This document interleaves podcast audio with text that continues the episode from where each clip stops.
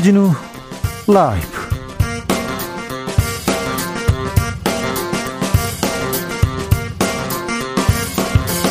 (2022년 3월 8일) 화요일입니다. 안녕하십니까? 주진우입니다. 이재명과 함께 국민 승리의 새 역사 써달라. 윤석열은 정직한 머슴이 되겠다. 심상정 같은 비주류가 주류되는 게 역사의 진보다. 우리 대통령 누구 뽑을지 결정하셨습니까? 운명의 날은 내일로 다가왔습니다. 이재명 후보는 청계광장에서 촛불 민심을 향해서 윤석열 후보는 시청광장에서 원팀 유세에 나섭니다. 대선의 마지막 변수는 뭔지 최가박당에서 짚어보겠습니다.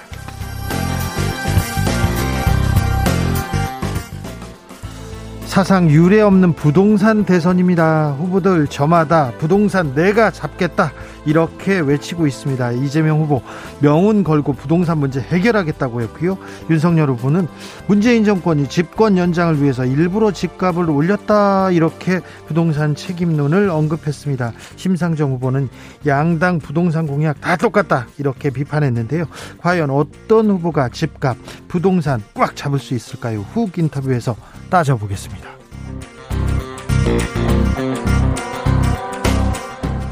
세계 여성의 날을 맞아 이재명 심상정 후보는 차별 없는 세상을 외쳤습니다. 윤석열 후보는 여성가족부 폐지, 무고죄 처벌 강화 등 본인이 하던 말을 다시 언급했는데요. 윤 후보는 워싱턴 포스트 인터뷰에서 나는 스스로 페미니스트라고 생각한다 이렇게 밝혔어요. 논란이 되자 언론사가 왜곡했다 이렇게 얘기하니까 워싱턴 포스트에서 아니다 이렇게 반박했습니다. 그랬더니 결국 실무자가 잘못했다 이렇게 하면서 발언을 철회했습니다. 마지막 승부처 이대남 이대녀의 표심 특별히 여성 표심 어떻게 되는지 요즘 뭐하니에서 들여다보겠습니다. 나비처럼 날아 벌처럼 쏜다. 여기는 추진우 라이브입니다.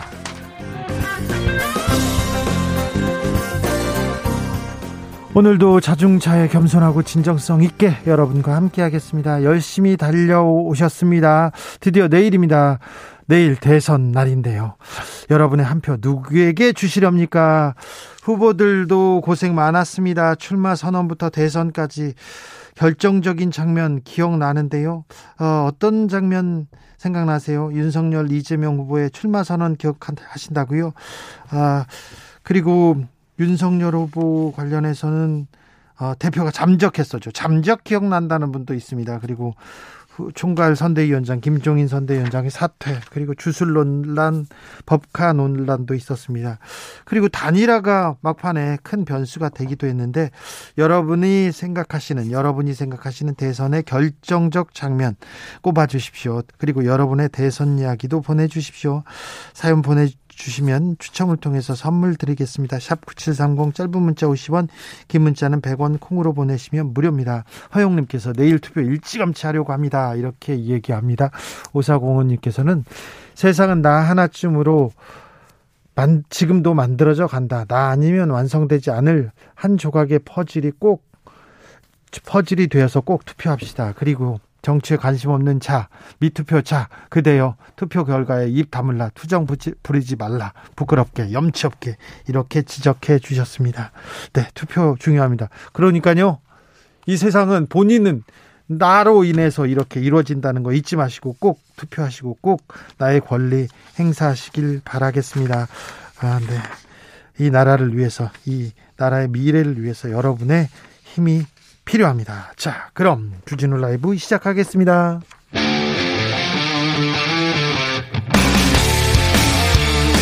탐사보도 외길 인생 20년. 주 기자가 제일 싫어하는 것은?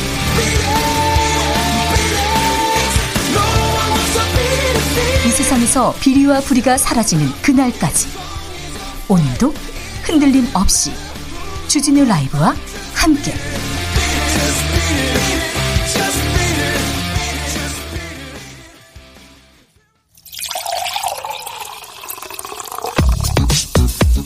진짜 중요한 뉴스만 쭉 뽑아냈습니다. 줄 라이브가 뽑은 뉴스 주스. 정상근 기자 어서 오세요. 네, 안녕하십니까? 네. 산불이 아직도 꺼지지 않았어요? 네, 어, 산불, 강원, 경북 울진과 이 강원 삼척 산불이 오늘로 닷새째로 접어들었습니다만 이 구역이 넓고 불길이 강해서 진화에 어려움을 겪고 있습니다. 어, 결국 금강송 군락지까지 불길이 번졌는데요. 이 최명암 산림청장은 오늘 현장 브리핑을 통해서 오늘 오전 7시쯤 이 소강리 금강송 군락지에 불똥이 튀어서 진화 작업을 벌였으나 어, 현재 화선이 산 능선 불을 조금 넘어온 상태라면서 어, 산불을 끄기가 쉽지 않은 지역이라 이 진화대한 안전도 걱정되지만 핵심 군락지는 최대한 방어하도록 하겠다라고 밝혔습니다. 산불이 이거 장기전으로 이렇게 가나요? 네, 이 범위가 워낙 넓어서 지금 진화가 쉽지 않은 상황인데요. 이 진화가 여의치 않을 경우 장기전으로 갈 가능성도 있습니다. 아, 과거 최대 산불이었던 2000년 동해안 산불이 10일간 이어졌고 마지막 날 비가 오면서 진압이 됐는데요. 예. 어, 이번 주말에 울진 지역에 비 소식이 있긴 합니다만 이 산림 당국은 그 이전에라도 이 주불 진화에 총력을 다한다는 방침입니다. 네, 산불 진화에 나간 소방관이 숨졌다는 안타까운 소식 전해졌습니다. 네, 경북 울진과 강원 산척의 대형 산불로 소방관들이 비상 근무에 나선 가운데 산불 지원 업무를 맡았던 충남 소, 소방본부의 이 40대 소방관이 지난 6일 오전 자택에서 숨진 채 발견된 안타까운 일이 있었습니다. 어, 이번 대형 산불로 전국 소방서에는 총 동원령이 내려졌는데요. 어, 고인은 숨지기 전날까지 이 충남 소방본부 소속 16개 소방서의 인력과 이 소방 장비를 산불 현장에 지원 배치하는 업무를 맡아왔습니다. 평소 업무량도 많은데 또 큰 산불이 나니까 또 동원됐군요. 네, 유족들은 고인의 사망 원인을 과로사로 추정하고 있습니다. 예. 평소 과도한 업무 강도가 있었고 또 비상근무를 하면서 피로가 누적됐다라는 설명인데요. 어, 충남 소방본부 측도 과로사 가능성을 인정하고 있는 상황입니다. 네, 안타까운 죽음입니다. 아, 가시는 길 외롭지 않게 정부가 조금 어, 정성을 다해야 될 것 같습니다. 코로나 확진자가 오늘도 20만 명을 넘었습니다. 네, 오늘 코로나19 신규 확진자 수는 20만 2,721명이었습니다. 어, 연일 20만 명 이상의 확진자가 쏟아지고 있고요. 지난주 화요일과 비교하면 1.5배 정도 많았습니다. 위중증 환자가 1,007명으로 1,000명을 넘었고요. 병상 가동률은 59.6%고 사망자는 186명이 나왔습니다. 사망자가 계속 늘고 있습니다. 각별히 조심하셔야 됩니다. 확진 산모가 출산하기 굉장히 어렵다고 합니다. 걱정이라는 얘기 계속 나왔는데 정부가 대책을 내놨습니다. 네, 코로나19 확진 산모 출산 문제 관련해서 정부가 확진된 산모들이 원래 다니던 일반 병의원에서 분만을 할 수 있도록 건강보험 수가를 개선했습니다. 어, 쉽게 말해 이 확진 산모 분만을 하는 이 병원에는 돈을 더 준다라는 건데요.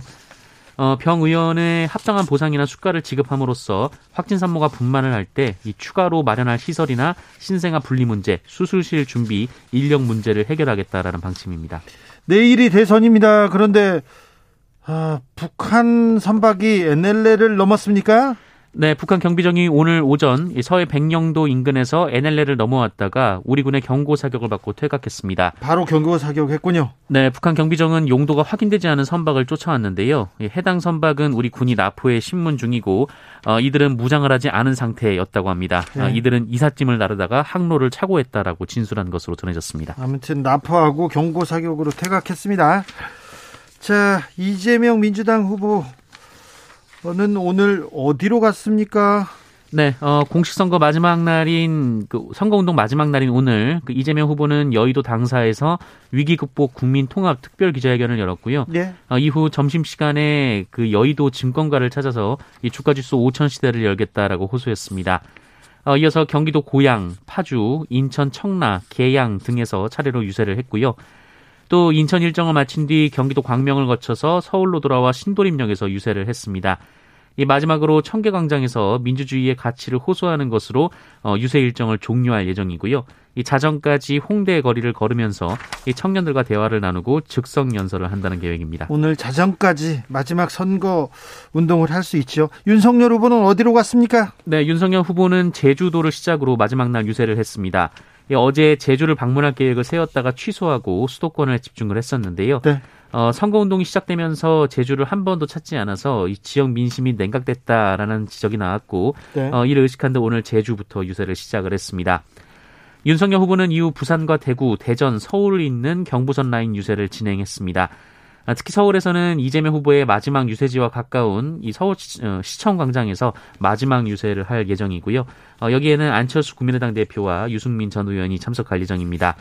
어, 이후 윤석열 후보는 건대 입구와 강남역을 돌며 막판까지 거리 인사를 이어간다는 계획입니다. 건대 입구와 강남역으로 가는 홍준표 의원은요? 홍준표 의원은 오늘 마지막 유세에 참석하지 않는다라는 입장을 밝혔습니다. 심상정 후보는 어떻습니까? 네, 심상정 후보도 오늘 수도권을 집중 공략 중입니다. 어, 심상정 후보는 서울 마들역에서 출근길 인사를 했고요. 어, 특히 고려대, 한양대, 이화여대, 연세대, 홍익대 등 이 서울 대학가를 중심으로 방문 유세를 펼쳤습니다. 이 마지막 유세는 홍대 상상마당 앞에서 합니다. 중앙선거관리위원장이 오늘 공식 사과했습니다. 네, 노정희 중앙선관위원장은 오늘 대선 사전투표 부실관리 논란과 관련해서 책임을 통감한다며 공개 사과했습니다. 노정희 위원장은 대국민담화를 통해서 이 확진자 격리자 사전투표 관련해서 미흡한 준비로 혼란과 불편을 끼쳤다며 이 본투표는 모든 유권자가 참정권 행사에 불편함이 없도록 준비했고 이 투개표가 끝나는 순간까지 최선을 다하겠다라고 말했습니다. 김만배 씨가 부산저축은행 대출 브로커한테 소개비를 받았다고요? 네, 검찰이 지난 2011년 부산저축은행 수사 당시 이 불법 대출 브로커인 조모 씨에게 이 박영수 전 특별검사를 연결해준 대가로 소개비를 받았다는 김만배 씨의 진술을 확보했다라고 한국일보가 보도했습니다. 네. 이 앞서 뉴스타파는 김만배 씨가 조모 씨를 박영수 특검에게 소개해줬고 이후 당시 사건 주인 검사인 윤석열 현 국민의힘 후보가 봐주기 수사를 했다라는 김만배 씨의 육성을 보도한 바 있는데요. 그런데 이 검찰에서도 같은 진술을 했다라는 겁니다. 네. 어, 여기에 이제 소개비를 받았다라는 얘기까지 더해졌는데요. 네. 이 김만배 씨는 이 조모 씨가 주인 검사가 윤석열 검사라는 말을 했다면서 그 얘기를 듣고 어, 박영수 전 특검이 적임자라 생각해서 소개해줬다 이렇게 진술했다고 하고요. 그리고는 브로커한테 돈도 받았다고요. 네. 1,500만 원, 100 몇만 원, 100만만 원 몇 번 받은 것 같아요. 네, 하지만 윤석열 후보 측은 봐주기 수사 의혹은 명백한 허위라면서 이 조모 씨는 검찰 진술 과정에서 아, 당시 윤석열 후보를 만난 적이 없다는 진술을 했다라고 반박했습니다. 이재명 후보가 대법원 재판에 관해서 거래를 했다. 이런 또 보도가 나왔습니다. 네, 이재명 후보가 성남시장으로 재직했을 당시 첫 수행비서였던 백모 씨라는 사람이 2020년 어, 그 은수미 현 성남시장 정무비서와 전화 통화를 했는데 어, 그 녹취를 JTBC가 입수했다며 보도를 했습니다. 2020년 녹취록입니다. 네, 이 통화 시점은 은수미 시장이 선거법 위반 관련 사건으로 당선 무효용을 받고 대법원 재판을 준비하는 과정이었는데요. 어, 그때 이 백모 씨란 사람이 은수미 시장 측에 어, 우리가 대법원 라인을 가지고 있다라거나 어, 우리가 대법원에 작업한 게 많았다라고 얘기를 했다는 겁니다. 어, 그러면서 주심 대법관이 발표되면 빨리빨리 작업에 들어가야 한다라거나 또 그럴 때 본인에게 얘기하면 support를 하겠다라는 많은 어, 내용이 있었다고 합니다. JTBC는 어, 이것이 이재명 후보 선거법 위반 재판 당시 이재명 후보 측에서 대법원에 로비를 해놨기 때문에 이 백모 씨란 사람이 이런 얘기를 한 거 아니냐라는 취지의 보도를 했습니다. 국민의힘에서 또 이를 두고 목소리를 높였어요? 네, 국민의힘 이양수 선대위 대변인은 이재명 후보를 기사회생시킨 공직선거법 무죄 판결의 재판 거래 의혹과 관련된 새로운 증거가 드러났다라면서 여기에 무엇이 더 필요한지 이제 이재명 후보와 민주당이 말할 차례다라고 비판했습니다. 민주당에서 뭐라고 합니까? 백모 씨가 그런 얘기를 하고 다녔다면 백모 씨가 허세를 부린 것이다라면서 어 2013년에 백모 씨가 이미 사직을 했고 이후 이재명 후보 관련 업무를 하지 않았다라고 선을 그었습니다. 2013년에 사직했는데 2020년 일을 얘기 2020년에 이렇게 얘기했다고요? 알겠습니다.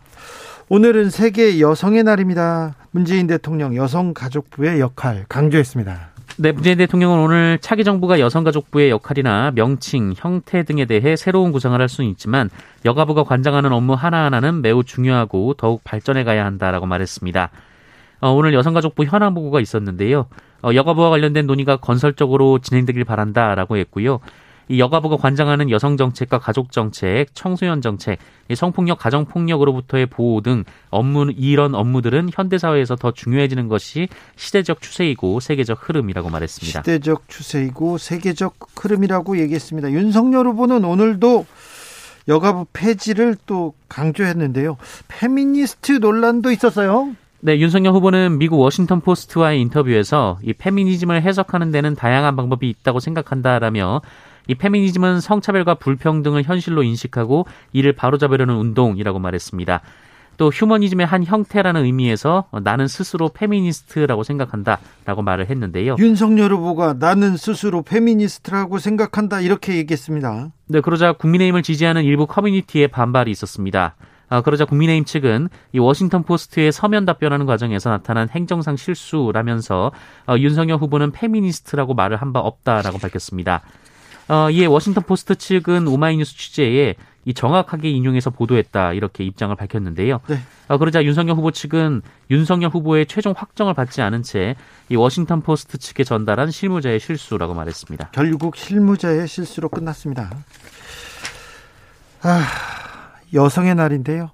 한국 여성의 유리 천장 지수 그러니까 음 일할 때 일할 때 이렇게 불평등하다는 지수가 선진국 중에 가장 낮은 낮은 점수를 받고 있습니다.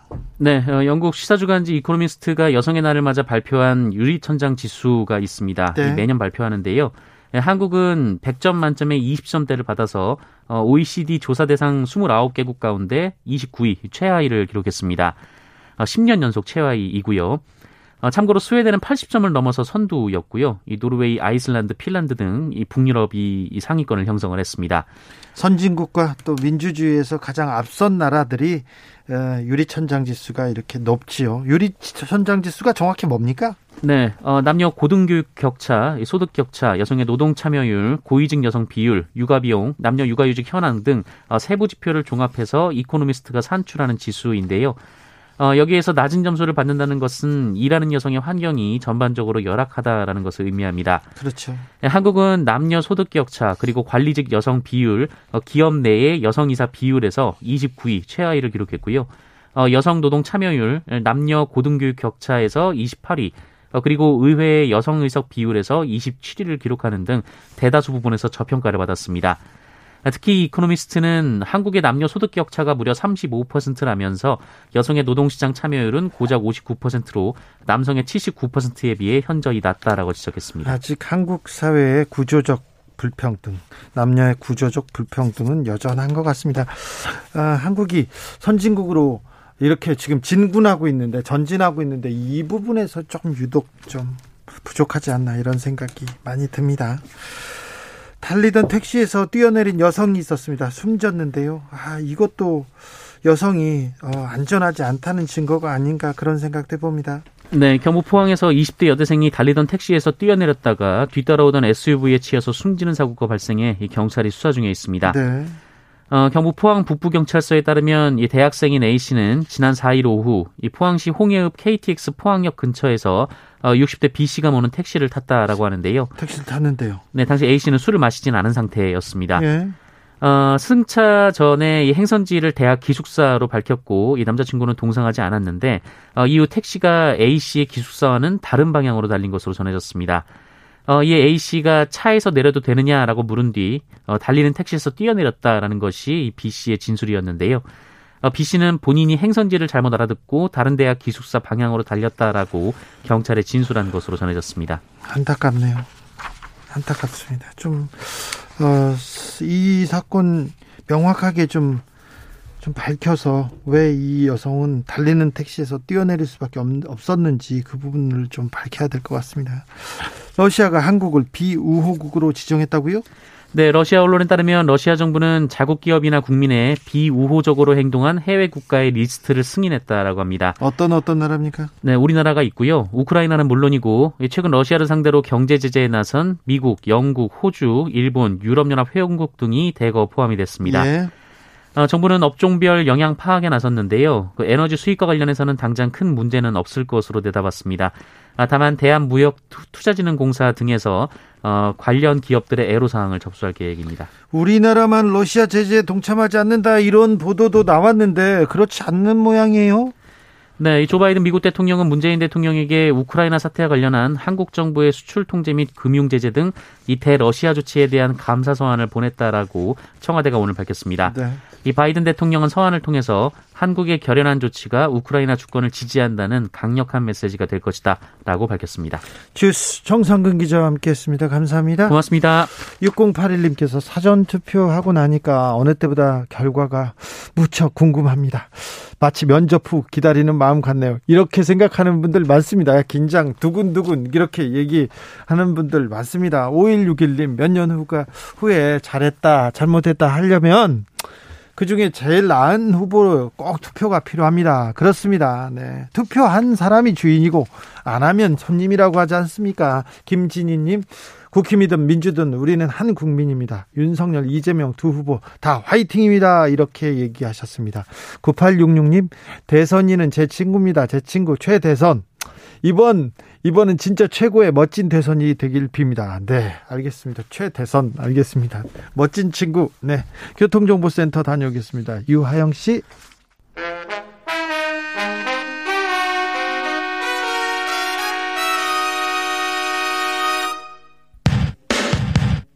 주진우 라이브 돌발 퀴즈. 오늘의 돌발 퀴즈는 객관식 퀴즈로 준비했습니다. 문제를 잘 듣고 보기와 정답을 정확히 적어 보내주세요. 2022년 3월 9일. 내일은 제20대 대통령 선거가 열리는 날입니다. 많은 사람들이 모이는 중요한 날인 만큼 꼭 지켜야 하는 수칙들이 있는데요. 다음 중 선거 국민행동 수칙이 아닌 것은 무엇일까요? 1번 투표소 가기 전 신분증을 준비한다. 2번 투표소에서는 다른 사람과 충분한 거리를 유지한다. 3번 투표소 안에는 사람이 많아 답답하니 마스크를 벗고 대기한다. 다시 한번 들려드릴게요. 다음 중 선거 국민행동 수칙이 아닌 것은 무엇일까요? 1번 투표소 가기 전 신분증을 준비한다. 2번 투표소에서는 다른 사람과 충분한 거리를 유지한다. 3번 투표소 안에는 사람이 많아 답답하니 마스크를 벗고 대기한다. 샵9730 짧은 문자 50원 긴 문자는 100원입니다. 지금부터 정답 보내주시는 분들 중 추첨을 통해 햄버거 쿠폰 드리겠습니다. 모두 투표하세요.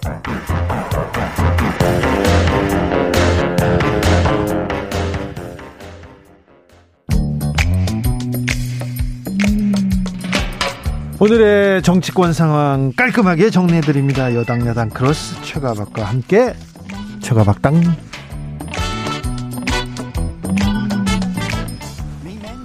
여야 최고의 파트너입니다. 주진우 라이브 공식 여야 대변인 두 분 모셨습니다. 박성준 더불어민주당 의원 어서 오세요. 네, 안녕하세요. 최형두 국민의힘 의원 어서 오세요. 네, 안녕하십니까. 네, 두 분도 고생 많으셨습니다. 네. 네.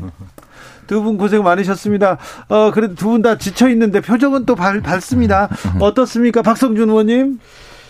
저는 뭐 계속 그 서울 제 지역구 네. 다니고 있고 또 저 유세 본부장 하면서 전체 지역을 다니고 있는데 어, 이 선거가 한 22일 진행되지 않았습니까? 네. 22일 전 시점과 이제 나눠서 보면은 10일 전 시점, 지난 주말 시점을 해서 전체적인 분위기가 좀 저희가 긍정적 시그널이 많이 오고 있다라는 것을 피부로 느꼈죠. 아, 그렇습니까? 어, 그래서 그 특히 이제 시민들이 이재명 후보가 꼭 돼야 된다라는 그 간절함을 전해줘서 많은 용기를 얻었습니다. 최영도 의원님.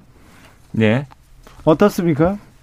열심히 해야지 끝날 때까지 끝난 게 아니고 또 음. 국민의 예망을 모은다는 일이 쉬운 일이겠습니까? 거기다 또 민주당의 이 참 선거 기술이 좀 대단합니까? 뭐 또 갑자기 9월 15일 날 특종 기사를 왜 6개월 동안 묵혀두다가 지금 내는지 모르겠는데 그런 일부터 등등 온갖 변수가 다 있고 또 어제 뭐 MB 파크, MLB 파크인가요? 그것도 고발했지만 드루킹으로 오신다는 사건까지 있고 하니까 저희들이 경계를 바짝 하고 있습니다. 아, 바짝 긴장하고 있는 네. 최영도 의원님. 네. 저 부울경, 부울경의 민심은 어떻습니까? 그 이제 사실은 저희들은 따로 뭐 저희 조사를 알 수가 없으니까 근데 공표전 여론조사 네. 마지막으로 가장 정기적으로 해온 게 갤럽 조사지 않습니까? 네, 놀라운 게 보면은 저희들이 그래서 더, 더 긴장하고 더 열심히 뛰고 있는데 서울에서의 윤석열 후보, 이재명 후보의 격차가 15% 됐습니다. 마지막 금요일자 갤럽 여론조사. 그런데 경남은 오히려 6%밖에 안 됐어요. 그래서 저희들 상당히 지금 전통적으로 이제 경남 특히 경남은 상당히 우리 쪽에 뭐 텃밭이 알려져 있습니다. 요즘 최근에 지형이 참 많이 바뀌었다는 걸 느끼고 있고 그래서 이 서울은 아마도 그 최근 5년간의 그 정부의 실정이 가장 집중화됐던 곳이기 때문에 그렇게 지금 뭐 구청장, 국회의원 뭐 모두 시장 뭐 저 시의원 다 민주당 일색인데도 여론이 그렇게 어 상당히 그 격차가 나는 것으로 마지막 그 마지막 여론조사입니다. 그 갤럽 조사에서 나왔었는데. 네. 그럼 경남이 오히려 보니까 서울보다 나는 그래서 우리 당원들이나 우리 지지자들보다는 제가 서울, 열심히 좀 하자 이렇게 이야기하고 있습니다. 제가 서울 지역에 있으니까요. 서울 민심 어떻습니까? 네, 서울 민심이라고 했을 경우에 지금 보는데 제가 그 앞서 시간별로 차이가 좀 많이 흘렀다라고 제가 선, 설명을 좀 드렸었는데 특히 이제 그 이재명 후보도 역시 서울 민심이 가장 중요하다라는 것. 그렇습니다. 그래서 부동산 문제 또 여러 이제 이슈에 대해서 충분히 이제 설명드렸고요. 특히 중도 수도권에 있는 서울 청년층 그리고 20, 30대 여성층의 유권자가 어, 저는 저희는 이렇게 판단하고 있습니다. 국민들이 처음에 선거할 때는 감정적이라든가 감성적으로 보다가 마지막 한 5일 남긴 시점에서는 결국은 합리적 이성, 이성적 선택을 통해서 대한민국에 누가 더 맡겼을 때 일을 잘할 수 있느냐. 그 부분에 대한 판단을 갖고 있다. 그래서 제가 직접 그 현장에 있으면 유권자들을 만나보면 그 부분을 얘기합니다. 그래도 일 잘할 수 있는 사람이 누군가 이재명이다. 이렇게 얘기를 하면서 분위기가 확실히 바뀌었다라는 걸 느끼게 됩니다. 네. 한국갤럽 2월 28일부터 3월 2일까지 전국 만 18세 이상 1,002명을 대상으로 실시한 여론조사 결과, 결과입니다. 자세한 내용은 중앙선거 여론조사 심의위원회 홈페이지를 참조하십시오. 그런데 최영두 의원은 이렇게 겸손하고 마지막까지 긴장을 늦추면 안 된다 이렇게 얘기하는데 이준석 대표 자 윤석열이 10% 이긴다 이렇게 얘기하고 있습니다. 여기 약간 이런 게 있습니다. 지금 그 특히나 엊그저께 사전 투표 때 네. 아니 세상에 중앙선관이라는 데가 뭐한 데입니까? 그 해가 소쿠리에 해놓고 가지고 지금 여야 지지자도 지금 전부 지금 화가 났는데 네. 이게 이제 부정 투표 부정 선거를 걱정하는 우리 저 보수층 민심을 상당히 자극을 했어요. 또 있죠, 있죠. 그래 안 그래도 우리 저 당에서는 사전 투표 열심히 하시자고 지금 코로나 확산 때문에 했죠.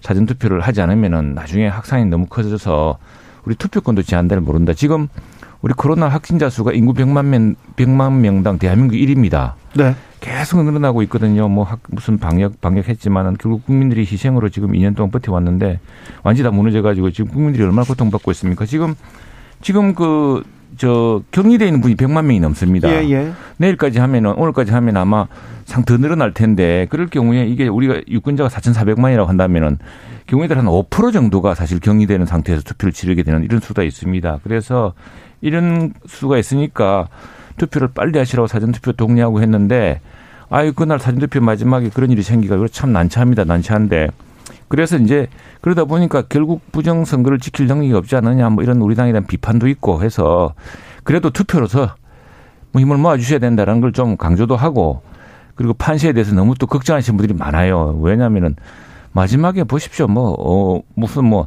상상할 수 없는 기법들이 다 동원되고 있거든요. 그래서 그것 때문에 많은 분들이 걱정하셔서 당대표로서 조금 조금 이제 힘을 실어주고 격려하시려고 이제 이렇게 말씀하신 것 같습니다. 상상할 수 없는 기법이라고 얘기하는데 도대체 뭐 갑자기 9월달 인터뷰가 그런 그것은 자, 상상할 수 있는 기법은 잠시 후에 얘기하고요. 그리고 다른 얘기 좀 하면 네. 그 지지율 얘기 있잖아요. 이제 그런 몇 퍼센트 몇 퍼센트 네. 이 숫자를 얘기하는 경우는 정말 위험한 거예요. 왜 그러냐면 민심이라고 하는 도도한 물결을 단순하게 자, 자기들의 잣대를 가지고 몇 퍼센트 이긴다 얘기하는 것은 오만한 것이죠. 그리고 지금 모든 국민들이 이번 선거가 아 정말 치열하게 전개되고 있다라고 하는 부분에 대해서 다 인정하고 있는데 그 야당의 이준석 대표가 이렇게 10% 한다는 것은 오만한 태도고요. 결국 선거에서 가장 중요한 것은 누가 더 겸손하고 국민들에게 다가가느냐 그 진정성 아니겠습니까? 그리고 숫자를 이렇게 내세우는 사람들 보면은 불안하기 때문에 이렇게 얘기하는 거예요. 그러니까 야당이 지금 불안한 게 이준석 대표가 이렇게 큰 숫자를 가지고 얘기하는 거 아니겠습니까? 자, 상상할 수 없는 기법에 대해서 얘기해 보겠습니다. 대선 어, 전날까지 지금 녹취록 공방이 이어지고 있는데요. 이재명 후보를 향한 녹취록도 하나 나왔고 윤석열 후보를 겨냥한 녹취록도 하나 나왔는데 김만배 씨 녹취록이 지금 상상할 수 없는 기법이라고 지금 최영도 의원이 얘기하시는 것 같습니다. 어떻게 네. 보십니까? 제가 먼저 할게요. 네. 상상할 수 없는 기법에는 너무나 어이가 없는 아니 그렇게 중요한 기사면은 그 기사를 9월 15일 날 인터뷰를 했다는데 그 예. 김만배 수사가 당일 직전입니다. 네네. 그 묵힌 언론은 무엇이며 특정 기사를 그 선거 앞두고 냅니까? 더욱이 김만배의 당시 처지를 보자면은 이제 수사의 칼날이 들어든 시점에서 뭔가 네. 알리바이를 만들려고 그것도 잘 아는 언론인과 이야기한 모양인데 그 뉴스타파란 매체도 심청 보도하는 매체 아니겠습니까? 네. 근데 6개월 동안 무슨 심청 보도를 했습니까? 그거 뭐 말고 더 더구나 고용된 사람을 통해서 언론노조위원장 출신하고 인터뷰한 걸 가지고 뭐 제보라고 했다는 것도 근데 그걸 떠나서 그게 보면은 뭐 윤석열 후보가 뭐 검사 시절에 누구를 만나 했다는 게 다 지금 거짓말로 다 드러나고 있지 않습니까? 바로 그 누가 가서 윤석열한테 차 한 잔 얻어 마셨다는 사람이 검찰 조사에서 그게 크게 지난번에도 문제됐거든요. 검찰 조사를 확인해 보니까 나는 윤석열 만난 적이 없다라고 이야기를 하고 지금 뭐 반대되는 상반되는 수많은 지금 또 녹취록과 적응이 나오고 있는데 단 하나 가지고 이렇게 쓰는 모습이 한편으로 민망하기도 하고 한편으로는 참 걱정스럽습니다. 정말 이렇게 해야 되나 싶어서. 그리고 나중에 이것들요. 자, 보십시오. 다 이전에 뭐 기한건설 사건이니 무슨 사건이니 사건이니 김대엽이니 다 나중에 처벌받습니다. 이렇게 막 무리하게 사실과 다르게 이야기하면은 이제 이 사실부터 한번 접근을 할 필요가 있을 것 같아요. 이제 많은 분들이 아마 화천대유의 대주였던 김만배에 대한 얘기를 계속 하다가 어느 날 김만배 누나가 윤석열 후보의 아버지 집을 샀더라. 근데 윤석열 후보는 상당히 우연이라고 얘기하지 않습니까? 그런데 과연 이게 우연이겠느냐라고 하는 합리적 의심이 들기 시작했어요. 근데 어느 날 보니까 김만배 정의와 녹취론에 나온 김만배는 윤석열 후보에 대해서 정확하게 얘기를 하고 있단 말이에요. 내 카드 하나면 죽는다. 그리고 결국은 윤석열과 욕하는 사이다. 뭐 이런 관계에 대한 얘기들을 계속 하고 있고 검찰 인맥에 대해서 김만배가 얘기하고 있는데 이게 하나 더 중요한 건 김만배와 남욱은 자신들이 이익을 공유할 때는 한 배를 탔는데 이익을 나누는 과정에서 이제 나눠졌단 말이에요. 근데 김 남욱의 얘기를 보면은 조우영이라고 하는 부산 저축은행 대출 비리에 알선했던 조우영 씨가 수사를 받으러 갈 때 남욱의 얘기입니다. 너 커피 한 잔 먹고 오면 다 끝날 거다. 무마될 것이다. 이렇게 얘기를 했다라는 진술이 있었는데 이번에 김만배가 이걸 확인해 주지 않습니까? 그래서 실제 부산저축은행 회장 부회장은 구속이 됐고 조우영 너는 걱정하지 마라. 무마될 것이다. 이 진술에 대한 내용이 나온 걸 보면 결국은 김만배와 당시에 조우영을 변호했던 박영수 변호사 그리고 수사했던 윤석열 검사 이러한 커넥션의 관계에 대한 내용들이 의혹이 이 김만배의 진술을 통해서 확인하는 내용들이 나오고 있지 않습니까? 그러니까 우리가 볼 때 진술의 일관성과 신뢰성에 대한 부분이 계속 나오고 있는데 김만배의 진술을 통해서 윤석열 지금 후보가 당시 검사로서 어떻게 수사를 무마했는지 무마시킨 장본인이라고 하는 것이 지금 어, 녹취록에 등장하고 뭐 대단하신 대단하신데 거 아니겠습니까? 김만배가 네. 구속되기 직전에 이제 그렇게 이야기한 거 그리고 조영이나 사람은 만나지 않았다고 검찰 조사에서 이야기를 하고 있는데 그것도 그렇고 또 하나 이건 뭐 이 뉴스가 그래 6개월 동안 묵히다가 그 와중에 왜 진작 터트리지 묵히다가 뒤늦게 이렇게 했는데 그 가지고 이재명 후보부터 퍼나르고 난리를 치고 뭐 다음에 무슨 지금 이게 지금 저 저 뭡니까 커뮤니티 같은 데서 그 자동 노출되도록 하는 게 뭐죠? 조회수 높이는 방식이 기법이 동원됐다 그래가지고 지금 그 고소하지 않았습니까? 그래서 참, 참 대단하다. 대단한 기술을 쓰신다. 이 생각이 드는데 자, 기본적으로요. 이재명 후보가, 이재명 후보가 지난 5년 전에 문재인 후보랑 경선하면서 부산저축은행 그 문제를 먼저 제기했습니다. 그 당시에 부산저축은행 봐주고 어 59억 부산 법무부 부산에 돈 받은 거 아니냐 이 제목 제기했던 분이고요. 그래서 그 부산저축은행 그 정말 부산 시민들 피눈물을 흘리게 했던 사건의 책임은 누구에 있는지는 진짜로 잘 생각해 보면 될 문제고 자.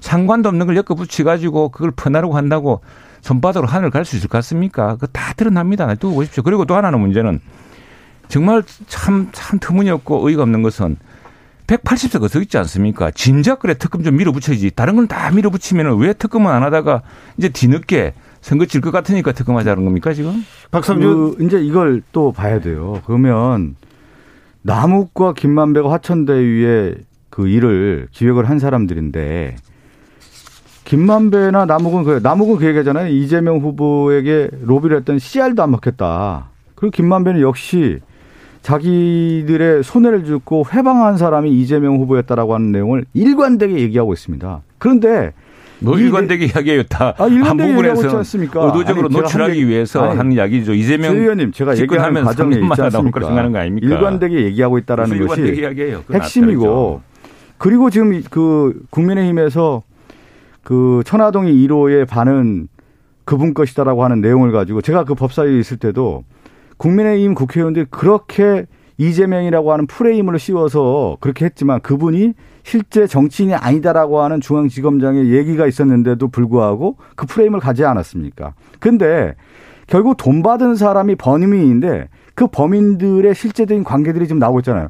그 그것이 이제 곽상도 의원이 됐던 화천대유 관계자들이 지금 계속 드러나고 있는 관계에서 김만배의 실제 진술을 봤을 때 윤석열 후보에 대한 진술은 일관되다는 것이죠. 그것을 이제 우리가 확인하는 자리가 됐고 특검에 대한 얘기를 좀 간단하게 얘기를 하면은 자, 네. 그래 그래 그분 특검, 특검만 아니, 그래, 특검만 그분, 간단하게 그분, 얘기를 할게요. 그분은 그래서 누굽니까 래 특검과 대법관 이야기 하셨잖아요. 대법관이 그분 맞습니까? 특검을 통해서 이제 밝혀야 되는 거죠. 특검을 그래 180까지 네? 있으면서 이제는 온갖 것다 하더니 왜 특검에 대해서 하죠. 조 의원님이 얘기하신 내용을 제가 받아서 지금 하니까 네. 제 얘기 한 다음에 얘기를 하시죠. 예. 이 특검과 관련해서는 당시 제가 법사에 있었는데 어, 이 특검의 이름은 여기서도 많이 저희가 논의했는데 이재명 특검법으로 야당이 발의를 한 거예요. 아, 그러니까 원래 정치적 아니 지금 들어보세요.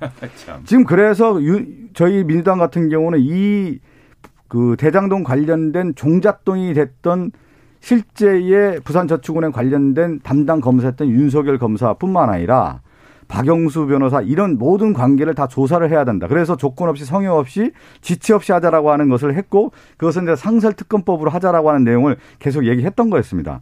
그랬는데 이번에 보십시오.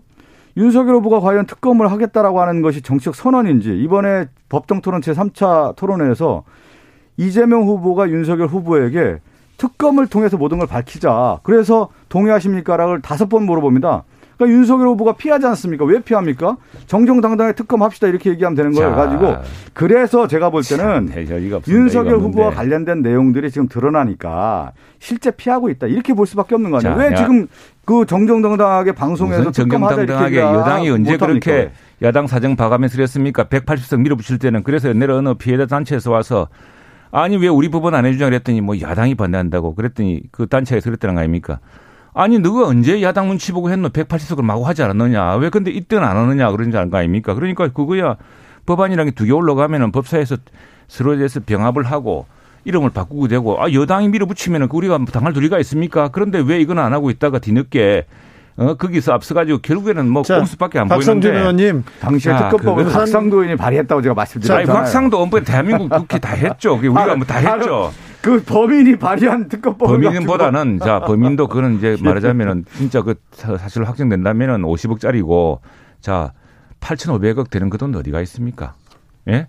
그 유동규한테 700억 약속하고 1000억은 누구 거라고 이야기하지 않았습니까? 그걸 밝히자는 건데 그걸 안 하고 있는 거 아닙니까 지금? 그 화천대유 관련된 부분은 다 특검을 통해서 밝히면 되는 게 아니겠어요? 윤석열 후보 관련된 내용도 밝히면 되는 거 아니겠습니까? 몸통은 아무개시라고 생각하고 있습니다. 알겠습니다. 아무튼 국민들은 왜 이거 특검 안 할까? 왜 검찰 수사가 제대로 민주당이 안 하니까 안 하는 거죠. 180석 있는 사람이 뭐 아니 윤석열 후보 하시, 하시 하자고 하면 되는 거 아니겠어요? 왜 안 합니까 윤석열 후보는? 왜그 국민 앞에서 약속을 안 합니까? 선거 끝나고 이제 그래가지고 바로 선거 끝나고 하죠. 선거 끝나고 하자는 것이 뭐냐면 그래가지고 이제 뒷덜미 잡겠다는 이야기는 합시다. 뭐 하게 되겠죠. 뭐 민주당이 180못 가진 게 있어요. 근데 왜, 왜 진작 안 하고 지금 하냐 이거예요. 지금 근데 부산저축은행 부실 대출을 네. 포함해서 모든 걸 다 특검으로 민주당이 하면 된다는데요, 지금. 아니, 조건 없이 성의 없이 지체 없이 하자는데 또. 자, 그때 이제 자. 이재명 후보가 했던 59억 뭔데 논란 나올 거고 다 나올 거다 다 나올 거예요. 예, 자, 예, 가자. 재밌어질 겁니다. 그런데 뭐 있어 이제. 두 언론인 출신 의원님들한테 좀 물어볼게요. 아, 집권 여당 친이대 언론 노조 해산 피할 수 없다 이렇게 얘기하는데 누가 그랬습니까? 이거 국민의힘에서 나온 메시지예요. 언제요? 왜 그랬어요? 지금 그래서 언론 노조에서 좀 기자회견도 열었는데 민주당 정권이 강성 노조 앞세우고 그 강성 노조 전위대로 세워서 못된 짓 다 하는 천병 언론 노조입니다 이렇게 얘기했는데 이거 이거는 어디서 했습니까 누가? 아니 저기 국민의힘에서 이런 얘기가 나왔어요. 이런 논평도 나왔다는 거는 네. 아니고 윤석열 후보도 비슷한 얘기를 했어요. 그게 이제 아니 사실은 지금 보면은 그 자유지하고 있는 공영방송도 그렇고 자유지하고 있지 않습니까? 그리고 공영방송에서 노조도 지금 여러 개 아닙니까? 언노린 하고 있는 노조가 있고 노조가 막 제2, 제2 노조가 네. 있고 그게 뭐왜 그렇습니까?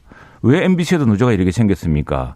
그 노조의 언론 노조의 전형이라는 건 다 국민들이 아는 사실 아닙니까? 지금 그건 이제 이야기하는 것인데 그런 문제는 다 그렇게 생각하지 않습니다, 주 의원님. 자, 그럼 민주당이 지난번에 언론 저갈법 만들 때랑 반성이나 좀 하세요. 제가 정말 그 저는 저희들은 저도 언론 언론 출신입니다. 네, 저, 저, 다 저희들은 언론 노조 출신입니다. 출신인데 그래도 이렇게 너무 정치화되면 안 되고요. 언론도 반성해야 될긴 반성해야죠. 반성해야 되고 저희들은 저희들이 언론중재법 때 저희 당 입장이 공고히 딱 보여주었듯이 언론의 자유들은 확실합니다. 확실하고 그러나 언론 노조가 공영방송이나 공영언론에 그걸 자지우지하고 국민의 방송이 아니라 정말 국민의 언론이 아니라 노조의 입장, 자신들의 입장을 대변하면 되겠습니까? 민주노총의 입장을 대변하고 아니, 윤석열, 윤석열 후보는 언론중재법 관련해서 그렇게 반대하다가 어느 날 갑자기 그런 얘기 하잖아요. 악의적으로 가짜뉴스 내면 그 회사 망하게 하겠다. 그게 언론중재법에 들어가 있는 거 아니겠습니까? 그런데 또 자기 스스로 부인해요. 망하게 하겠다 그래요. 아 그렇게 얘기했지 않습니까? 언론사를 망하게 하겠다 이렇게 얘기. 그럼 민주당에서 숱하게 말을 많이 많이 아니 그거 아니 윤석열 후보가 그 얘기했습니다. 찾아보십시오. 악의적으로 가짜 뉴스 내면 예전에 자 적어도 그 우리는 언론사 아니 제가 또 그래 하더라도 그 얘기는 하셨죠. 제가 제가 다 우리가 다 우리가 언론 중재받은 사람들입니다. 결국은 또 언론중재법을 통과시키겠다라고 하니까 또 그렇게 안 한 거 아니겠습니까? 오늘은 그러니까. 오늘은 세계 여성의 날입니다. 그런데 오늘 저기 워싱턴 포스트하고 윤석열 후보가 얘기하다가 뭐 그렇다고 보고 보면 나 스스로가 페미니스트다 이렇게 얘기했습니다. 근데 이렇게 얘기 서면 인터뷰인데 이렇게 얘기할 수 있다고 봐요. 그런데 조금 해프닝이 있었어요. 페미니스트 또 아니라고 또 부인했다면서요. 그 행정상 실수라고 얘기했다라고 지금 그 나오던데 보면 윤석열 후보는 철저하게 20대 남성과 여성을 갈라치게 했지 않습니까? 그 전략으로 왔단 말이죠. 그래서 남성적 측면을 강조하면서 윤석열 후보의 표를 결집하는 전략으로 왔는데 어느 날 보니까 오늘 여성의 나라 아니겠어요? 그러면 당연히 워싱턴 포스트에서 윤석열 후보의 여성관에 대한 질문을 하지 않았겠습니까? 페미니스트 아닙니까? 이렇게 질문했는데 윤석열 후보가 뭐 이렇게 이렇게 해서 설명하다가 페미니스트다 얘기를 했는데 그 지금 보니까 그동안에 윤석열 후보가 내세웠던 그 여성관에 대한 부분을 스스로 부인하다 보니까 결국은 행정상의 실수라고 해서 무마한 건데 워싱턴 포스트 문, 그 내용에는 인터뷰 내용이 나와 있다는 거 아니겠습니까? 그러니까 어떤 대통령 후보라고 하는 것은 자신의 정책과 방향이라고 하는 것이 잘 정리가 돼서 얘기가 돼야 되는 건데 앞뒤가 잘 안 맞다 보니까 이런 실수들이 계속 나오는 겁니다. 앞뒤가 똑같은 사람입니다. 앞뒤가요? 예, 예, 예. 앞뒤가 다른 측에서는 이게 이제 서면 인터뷰였던 모양입니다. 네, 네. 왜냐하면 아니 그리고 민 주당에서 뭐 타임즈하고 CNN이 이재명 후보의 당선을 예측해서 인터뷰했다는데 우리는 좀 출발이 늦어가지고 지역 일정이 많다 보니까 타임즈하고 CNN에서도 인터뷰 요청이 아니, 들어왔는데. 최형두 의원님 타임지 인터뷰는 했어야 되는데. 아, 그래 일 그래 저 같으면 하자 그럴 텐데. 왜 안 했죠? 일정이 안 됐을 때 일정이 안 됐을 때 일정. 예최 의원님 그거는 제가 제가 말참 아니 잠깐만 잠깐만. 그건 내가 이야기했는 것이고. 네. 그런데 이제 그러다 보니까 이제 저 같은 사람들이 아니 왜 외신도 중요한데 안 하느냐 뭐 그렇죠. 그러니까 워싱턴 포스트는 이제 서면으로 했어요. 서면 했는데 네. 서면 인터뷰라는 게 이게 이제 지금 우리 사회에서 지금 페미니스트라는 게 큰 논란이 되고 있기도 하고 하니까 너무 단정적으로 하는 이런 이제 표현이 나와서 이걸 정정한 것이 어떻게 했냐면 공개한 서면 인터뷰 답변 원문에 이래 있습니다. 그리고 질문 자체를 이제 어 워싱턴 포스트에서 윤 후보는 후보님 스스로를 페미니스트라고 생각하시는가라고 단정적으로 물었어요. 그래서 네. 여기 대해서는 우리가 그게 논쟁적인 주제니까 후보 이렇게 답변했습니다. 저는 남성과 여성을 이분법적으로 구분하는 관점이 아니라 개인이 처한 문제를 개인의 입장에서 바라보고 해결하고자 합니다. 그리고 페미니즘은 휴머니즘의 하나로서 여성을 인간으로서 존중하려는 운동이라 생각합니다. 이렇게 했습니다. 이렇게 했는데 이게 어떻게 그냥 축약돼가지고 페미니스트라 되었으니까 지금 우리 사회에서 이 페미니스트에 대해서 우리 후보도 지난번 토론에서 이야기했지만 페미니즘은 휴머니즘이다. 근데 지금 페미니스트가 어떤 여성 일부 여성 운동권의 전유물로 돼 가지고 피해 호소인이라 그러고 엉뚱한 말을 만들어내고 역사적 피해된 할머니들도 보호하지 못하고 아주 일부 여성 운동 엘리트 여성 운동권의 무슨 전유물처럼 된 사안에 대해서 우리 사회가 걱정하고 있기 때문에 예, 예. 사실은 페미니즘이라는 것은 보편적인 인류 휴머니즘이라고 생각하면서도 이렇게 페미니스트라고 딱이 단정적으로 나오는 표현에 대해서는 조금 이것은 어 그 지금 그 context에서 맥락상 오해의 소지를 부를 수 그러니까 있다. 전체적으로 볼 때 이제 페미니즘이라는 것은 휴머니즘의 큰 차원에 들어간다고 봅니다. 그런데 네. 휴머니즘이라고 하는 것은 인간 존중, 인권 보호에 대한 측면에서 나왔단 말이죠. 그런데 여성 인권, 여성의 성차별 권리가 안 되다 보니까 불평등하다 보니까 19세기에 페미니스트 등 운동이 일어난 거예요. 음, 그것을 우리가 아니잖아요. 잘 알아야 되는 거 아니, 아닙니까? 그런데 지난, 잠깐만요. 좀 말씀하고 제가 좀 왜냐면 자꾸 우리 유튜브를 영 그냥 아무것도 모르는 사람 하니까 아니, 지금 충분히 제 의원님 설명하고 있잖아요. 아무것도 모르는 사람 지금 하니까 내가 답답해서 그래 사실 모르는 것 같습니다. 제가 그래서 얘기하는 것 같고. 아니 지난번에 3차 토론회 할 때 심상정 의원이 그 얘기 질문을 하잖아요. 성인지에 대한 얘기도 물어보고 또 네. 하나는 뭐냐면 여성가족 오늘 여성의 날이에요. 여성가족부 폐지라든가 무고죄 강화에 대한 부분에 대해서 정책이 여성 정책은 없고 청년 정책이 들어가 있다는 거 아니겠어요. 그다음 심상 저는 그, 그때 그때 알게 됐어요. 그러니까 뭐냐면 국민의힘의 전반적인 윤석열 후보의 선거 전략이라고 하는 것은 남성과 여성은 갈라치기 한 거예요. 그렇게 해서 선거 전략을 하다 보니까 이런 우를 범하는 거 페미니스트라고 누가 얘기하면 뭐 문제가 됩니까? 근데 페미니스트라고 자기가 얘기해놓고 스스로 부정하는 게 왜 그동안에 그 선거 전략을 예, 삼아왔기 때문에 이런 불이익이 그 나는 거예요. 워싱턴 포스트의 그 예. 기자가 이제 이렇게 쭉 맥락을 소개하면서 이렇게 이야기를 따라요. 그 트위터에 자기 쓴 글이 있는데 그러한 차원에서 저는 페미니스트라 생각합니다. 이렇게, 이렇게 됐어요. 그래서 이제 좋습니다. 좋은데 그 여성가족부 이야기 나왔으니까 말인데 오늘 여성의 날이고 하니까 네. 저도 뭐 참 우리 집에 전부 여성들이 줄입니다. 네. 그런데 그런데 어, 그건 좀 다른 면에서 봐야 돼. 우리 여성가족부가 사실은 아주 소분대 작은 부처 아니겠습니까? 대개의 부처가 뭐 그렇죠. 복지부가 있고 그런데 정말 저좀 제대로 해줘야 될 정말 폭력으로부터 당한 그 권력을 권력에 의한 성적 성폭력이라든가 아니면 정말 잔인한 폭력으로 당한 여성들이 있잖아요. 그런 것들을 보호해 줄 역할은 제대로 못하면서 일부 여성 단체의 어떤 아성처럼 된 것들에 대한 비판 여론이 높습니다. 높아서 그리고 실제로 지금 G7 국가 중에 우리가 저 이거 연합뉴스가 팩트 체크를 해보니까 지금 우리 같은 나라는 없습니다. 독일 같은 경우는요, 그 우리 보건복지부 그게 그것도 노인 청년 여성 가족부입니다. 평등이 돼 있고 외국의 나라의 미국 같은 경우는 그냥 각 부처에 여성국장이 있는데 그 법무부 같은 경우에 미국 법무부에는 여성 범죄 담당국이 있거든요. 뭐 이런 것처럼 이때 있는데 어쨌거나 나라마다 다르겠지만 예. 그런 것들을 정말 여성과 가족과 음, 다 하자는 것으로 재편해야죠. 네. 이제. 여성가족부 관련된 부분에 대한 왜 이렇게 윤석열 후보가 스스로 여기에 어떻게 보면 자기 함정에 빠진 거예요. 공약 자체가 한 줄 공약 있잖아요. 여성가족부 폐지. 그 폐지하겠다라고 한 거예요. 해놓고 무엇을 할지에 대한 내용이 없어요. 어떻게 하겠다라는 거. 그러면 정부 정부 부처는 어떻게 하고 여성 정책은 어떻게 하고 이런 내용들을 내놓아야 되는데 아주 선정적으로 여성가족부 음. 폐지하겠다라고 하면서 남성의 표는 잡으면서 여성을 갈라치기 하겠다.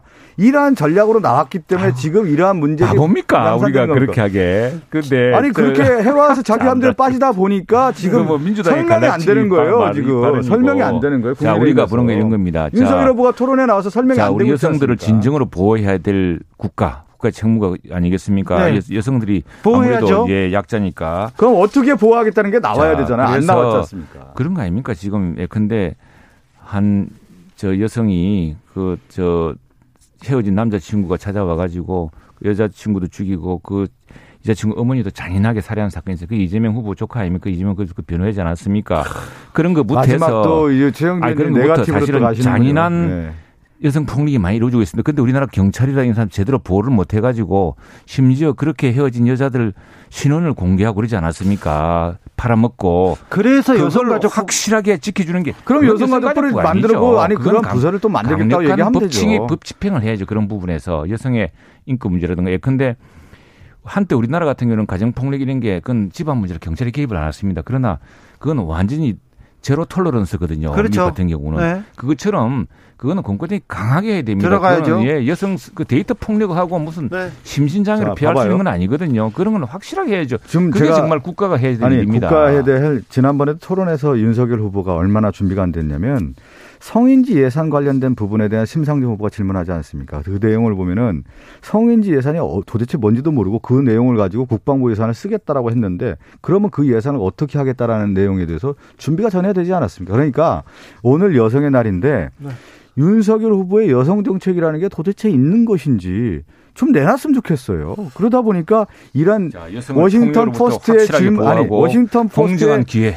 질문 하나 가지고 이렇게 네. 휘말리게 된 겁니다. 3982님께서 여가부 폐지하고 어떻게 할 건지 나와 있지 않아서 좀 궁금합니다. 지금쯤은 나와 있어야 할 것 같은데요. 여성가족을 더욱 두텁게 보호할 것입니다. 네.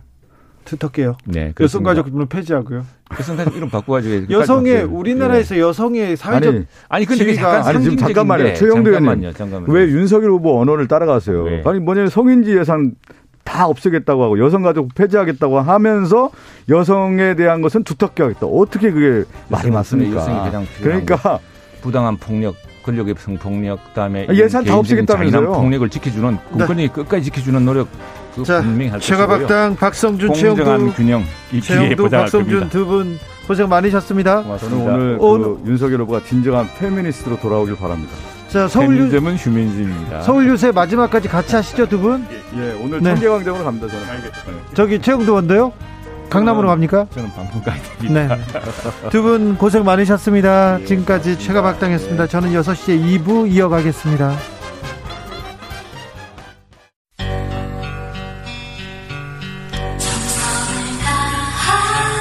정성을 다하는 국민의 방송. KBS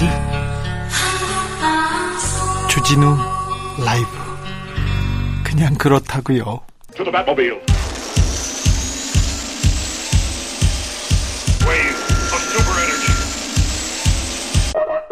주기자의 1분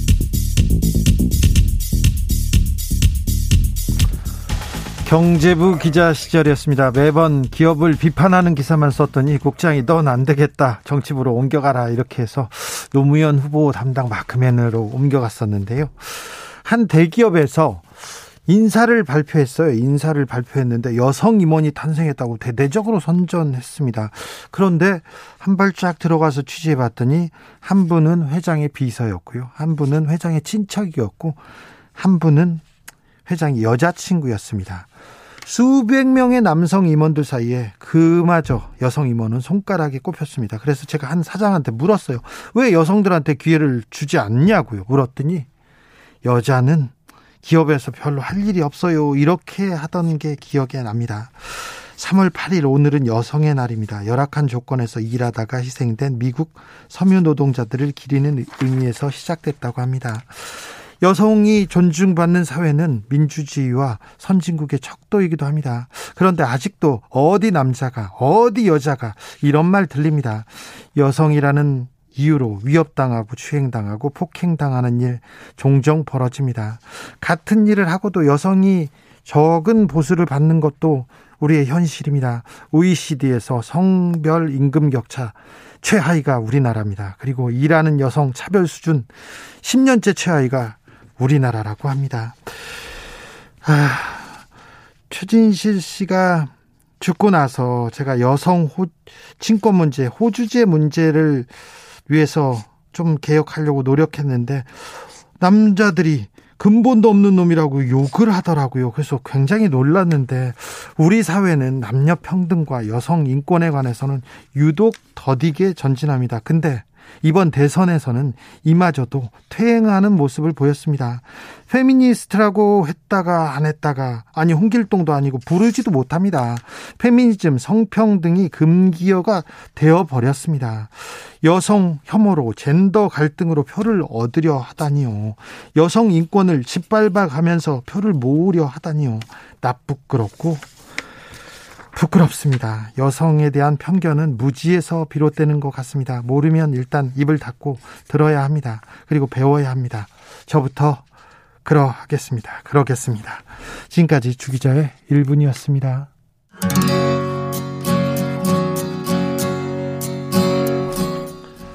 조니 미첼의 Both Sides Now 들으시겠습니다.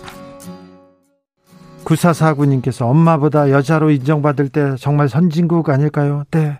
우리가 모든 지표에서 선진국으로 마구 전진하고 있는데 이 부분에서 조금 모자랍니다. 부족합니다. 더 노력해야 됩니다. 8548님, 매일 대선 바라보면서 위로 받습니다. 어, 대선이 위로를 준다고요? 부산 지역 소주가 대선 아닌기요? 네, 모두 투표해서 우리를 위로해주는 소주처럼 국민을 위로해주고 힘을 줄 수 있는 후보를 뽑으면 좋겠습니다. 아, 소주가 우리 8548님을 위로해 주는군요. 네, 아무튼 대선이 여러분을, 우리를 위로해 주면 좋겠습니다. 2000님께서 친구 이름이 이 대선입니다. 이, 이번 3월 9일을 역사적인 대, 대통령 선거에 꼭 투표를 해서 선, 선거라는 민주주의의 꽃을 피웁시다. 피웁시다. 피웁시다. 네.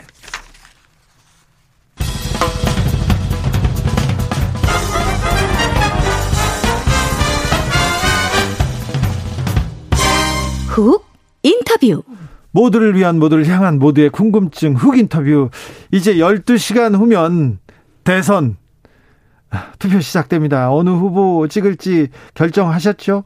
그런데요, 이번 선거가 유례 없는 부동산 대선이라고 합니다. 부동산 때문에 나 누구 못 찍겠어. 나 부동산 때문에 누구 찍겠어. 부동산이 이 후보들의 운명을 가른다고 하는데 실제 대선 후보들의 부동산 공약 좀 따져보겠습니다. 누가 우리 어, 집값을 잡을지 부동산 잡아줄지 한번 물어보겠습니다. 경실련 대선 후보들의 부동산 공약을 지금껏 평가해 왔습니다. 김성달 정책국책 국장과 하나하나 따져보겠습니다. 국장님 안녕하십니까? 네, 안녕하세요. 네. 자, 대, 부동산 공약 집중해 보겠습니다. 대선 후보들의 부동산 공약 어떻습니까? 예, 말씀하신 대로 국민들이 무주택자들이 부동산 문제 반드시 해결하라는 요구가 있었잖아요. 네, 유주택자도 마찬가지고. 그렇죠. 그래서 대선 후보들이 사실은 작년 말만 해도 엄청 호응하면서 내가 집값 잡을 수 있는 정책, 거품 없는 공공주택 기본주택이나 원가주택 같은 공급 확대 얘기하셨었거든요. 네. 근데 올해 들어오면서 사실 집값이 오르는 새가 멈칫하니까 요즘 후보님들이 강조하시는 건 규제 완화, 세금 감면 이런 얘기들을 많이 하고 계신 그런 것같습니다 특히 거대 양당 후보들께서 이런 얘기들을 하셔서 참 우려가 있다. 예, 그런 부분은 아, 그렇기도 하네요. 얘기 드리고 싶어요. 자, 우려는 있는데 그래도 자, 그래도 좀 공약을 예. 따져 보겠습니다. 먼저 이재명 후보 공약 어떻습니까? 네, 이재명 후보께서 이제 모든 후보들이 공급 확대 얘기하시는데 이정현 후보는 311만 호 공급 확대하겠다. 그 중에 네. 거품 없는 기본 주택 어, 140만 원 공급하겠다라는 내용이 있습니다. 그 다음에 이제 세금 관련해서는 어, 개발이익 환수 강화 의지가 있으셨어요. 그래서 네. 토지익 배당제도 얘기하셨고, 그다음에 개발 부담금을 좀 높이겠다 얘기도 있으셨고, 그런데 또 하나 아쉬운 게 종부세를 조금 완화해 줘야 되는 거 아니냐라는 내용들이 들어 있습니다. 네. 그리고 네. 어, 실수요자들의 내 집 마련 지원하는 차원에서 어, 주택 대출 조금 더 90%까지 늘려야겠다. 늘려주자. 이런 내용들이 들어가 있습니다. 네. 근데 사실 이런 내용들 들여다보면요. 사실 이재명 후보 와 윤석열 후보도 좀 말씀드리겠지만 내용의 차이가 크지 않습니다. 자 윤석열 네. 후보의 공약은 어떻습니까? 윤석열 후보는 어, 원가로 주택들을 20만 원 청년들한테 공급하겠다. 또 토지 임대부 형식의 첫집 주택을 청년들에게 또 공급하겠다. 뭐 이런 얘기가 공급책으로 있고 종부세를 장기적으로 재산세와 통합하겠다 네. 그런 내용도 있고 종부세를 당장은 좀 어, 완화해주겠다. 예, 과세 기준을 좀 낮추겠다라는 얘기도 하시고 계십니다. 또 양도세 중과도 손보겠다는 얘기도 하셨고 또 민간 임대 사업자가 이제 문재인 정부 때 많이 문제가 됐었는데 이 부분에 대해서 규제 완화 너무 문제 있었던 거 아니냐 좀 지원책으로 돌리겠다는 내용도 말씀하고 계십니다. 그리고 또 이제 주택 대출도 어 청년들 생애 최초로 내 집 마련하는 청년들 생애 최초 주택 구입자들한테는 80%까지 해주겠다. 이재명 90, 윤석열은 80. 네. 자, 두 후보 이렇게 비교해 보면요. 그래서 저희가 지금 말씀드린 것처럼 보시면 별 차이가 없어요. 공급 확대 개념의 기본 주택이냐 원가 주택이냐 양의 차이는 있지만 세제 완화해 주는 내용이 있고 대출은 조금 더 높여 주겠다는 얘기가 있어요. 그래도 국장님 내일 대선이니까 그러니까. 그래도 좀 알려 주세요. 그래도 누가 낫습니까? 누가 네. 저희도 이거를 속 시원하게 점수 매겨서 발표하고 싶었는데 네. 그러지 못했습니다. 그 선거법 위반이라고 하시더라고요. 아, 근데 그래요? 예, 근데 이제 저희가 보기에는 네. 어, 공약을 전체적으로 봤더니 개혁적인 경실련도 개혁까지 양당 민주당 후보 예. 후보들한테 대시했는데 민주당에서 많이 받아줬어요. 공약 채택으로 하겠다는 과제 수가 훨씬 더 많습니다. 네. 특히 부동산 분야 관련해서는 뭐 투기 근절이나 뭐 어떤 공공택지 개발 사업의 공공성 강화나 이런 내용에 대해서 국힘이 거의 동의해준 정책이 없었어요. 아, 사실은 이거는 좀 문제가 있다. 네.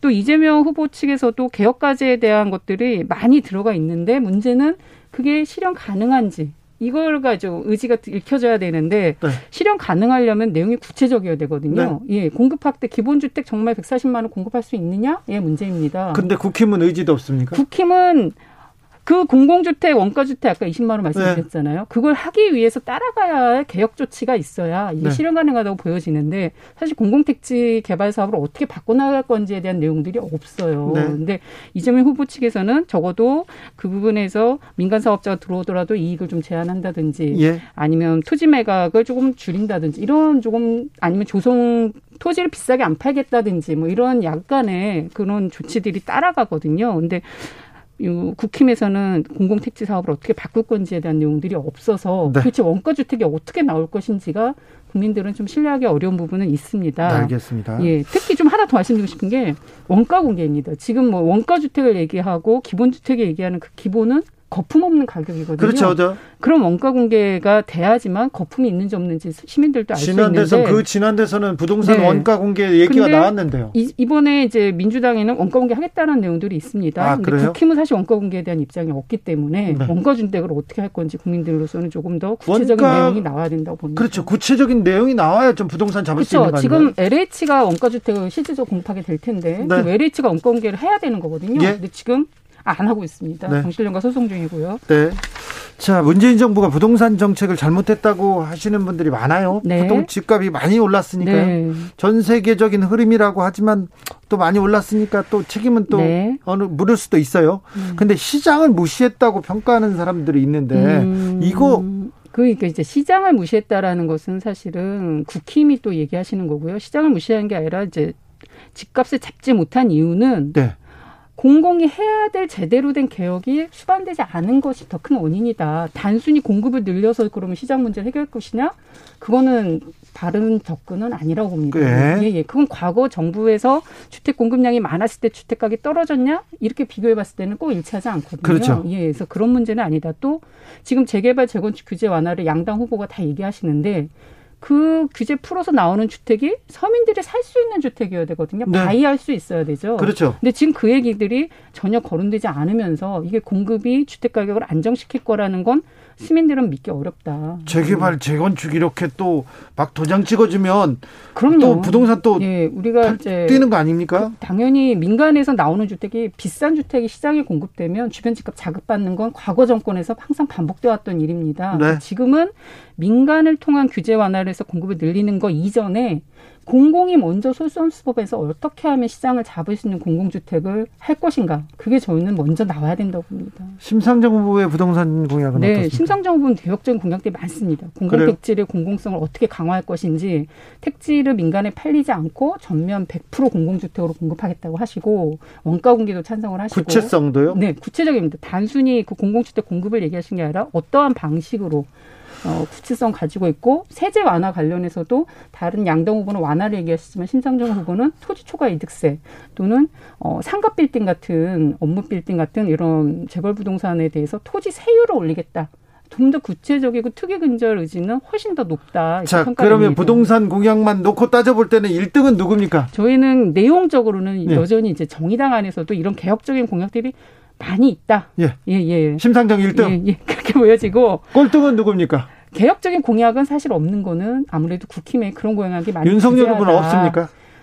경실련이 제안한 부동산 개혁까지에 대해서는 음, 들어간 것들이 많이 없습니다. 그래요? 개수 자체가 적습니다. 그래서 그런 면에서는 이후에라도 누가 되더라도 네. 더 보완되고 수정돼야 됐으면 좋겠다. 그렇게 돼야 된다라는 의견 드리고 싶어요. 일단 잘 알아들었습니다. 그리고 새 정부가 대통령이 네. 새 정부가 이제 그렇죠. 어, 나오면은 부동산 정책 어떻게 해야 됩니까? 네, 지금 있는 공약보다 집값을 잡는 것이 국민들이 요구하는 걸 분명히 인지하셔야 그렇죠. 됩니다. 예, 떠받치는 건 안 되고 잡아야 되는 거고 잡는 건 민간인보가 할 수 있는 게 아닙니다. 공공이 나서서 해야 되는 거고 그러려면 공공 LH 공공주택 정책을 어떻게 바꿔 나갈 것인지 원가 공개할 것인지 택지 장사 안 할 것인지 이런 것들 분명히 좀 담아주셔야 되는 거고요. 민간에 공급을 하라고 하기 이전에 민간에서는 후분양을 하든지 아니면 분양가 규제를 강력히 하겠다는 어떤 선분양제에서는 분양가 규제라도 따라가야 되는 거거든요. 네. 그럼 기본적이고 되게 좀 소비자하고 공, 공급자가 균형을 맞추는 정책부터 먼저 세팅하는 것이 중요하다 보여집니다. 정권 초에 부동산 경기가 어땠습니까? 보통? 어, 그게 좀 정권별로 다르죠. 문재인 아, 정부 들어올 때는 오르는 상황에서 들어왔었고요. 예. 또 박근혜 정부 때는 떨어지는 상황에서 출범을 했었죠. 예. 근데 지금은 사실 주춤한 상황이라서 새 정부의 의지가 이 시, 시장을 어떻게 올릴지 내릴지 아주 중요한 어떤 기준이 되지 않을까 싶습니다. 네. 새 정부가 좀 더 의지를 갖고 해주시길 바라는 거죠. 네. 올해도 또 부동산 때문에 막 마음 졸이고 기분 상하고 막 그런 일이 벌어질까요? 당연히 정부가 어떻게 하냐에 따라서 네. 예, 예, 정부 의지가 정부의 정책이 중요할 수밖에 없습니다. 알겠습니다. 대선 전날 부동산 정책 저희가 따져봤습니다. 경실련 김성달 정책국장이었습니다. 감사합니다. 네, 감사합니다. 대선을 향해 외쳐라. 하루 한 소원. 주진우 라이브 청취자들이 보내주신 정치권에 바라는 소원. 하루에 하나씩 정치권을 향해 날려드립니다. 오늘의 소원은 4230님. 정치인들에게 바랍니다. 국민의 마음을 편하게 하고 일상을 여유롭게 할 수 있으며 미래에 대한 희망을 가질 수 있도록 해주세요. 대선까지 D- 하루, 하루 한 소원. 청취자 여러분의 소원이 모아져 정치인들에게 우리 대통령에게 닿기를 소망합니다. 소원 보내주신 모든 분들께 감사드립니다.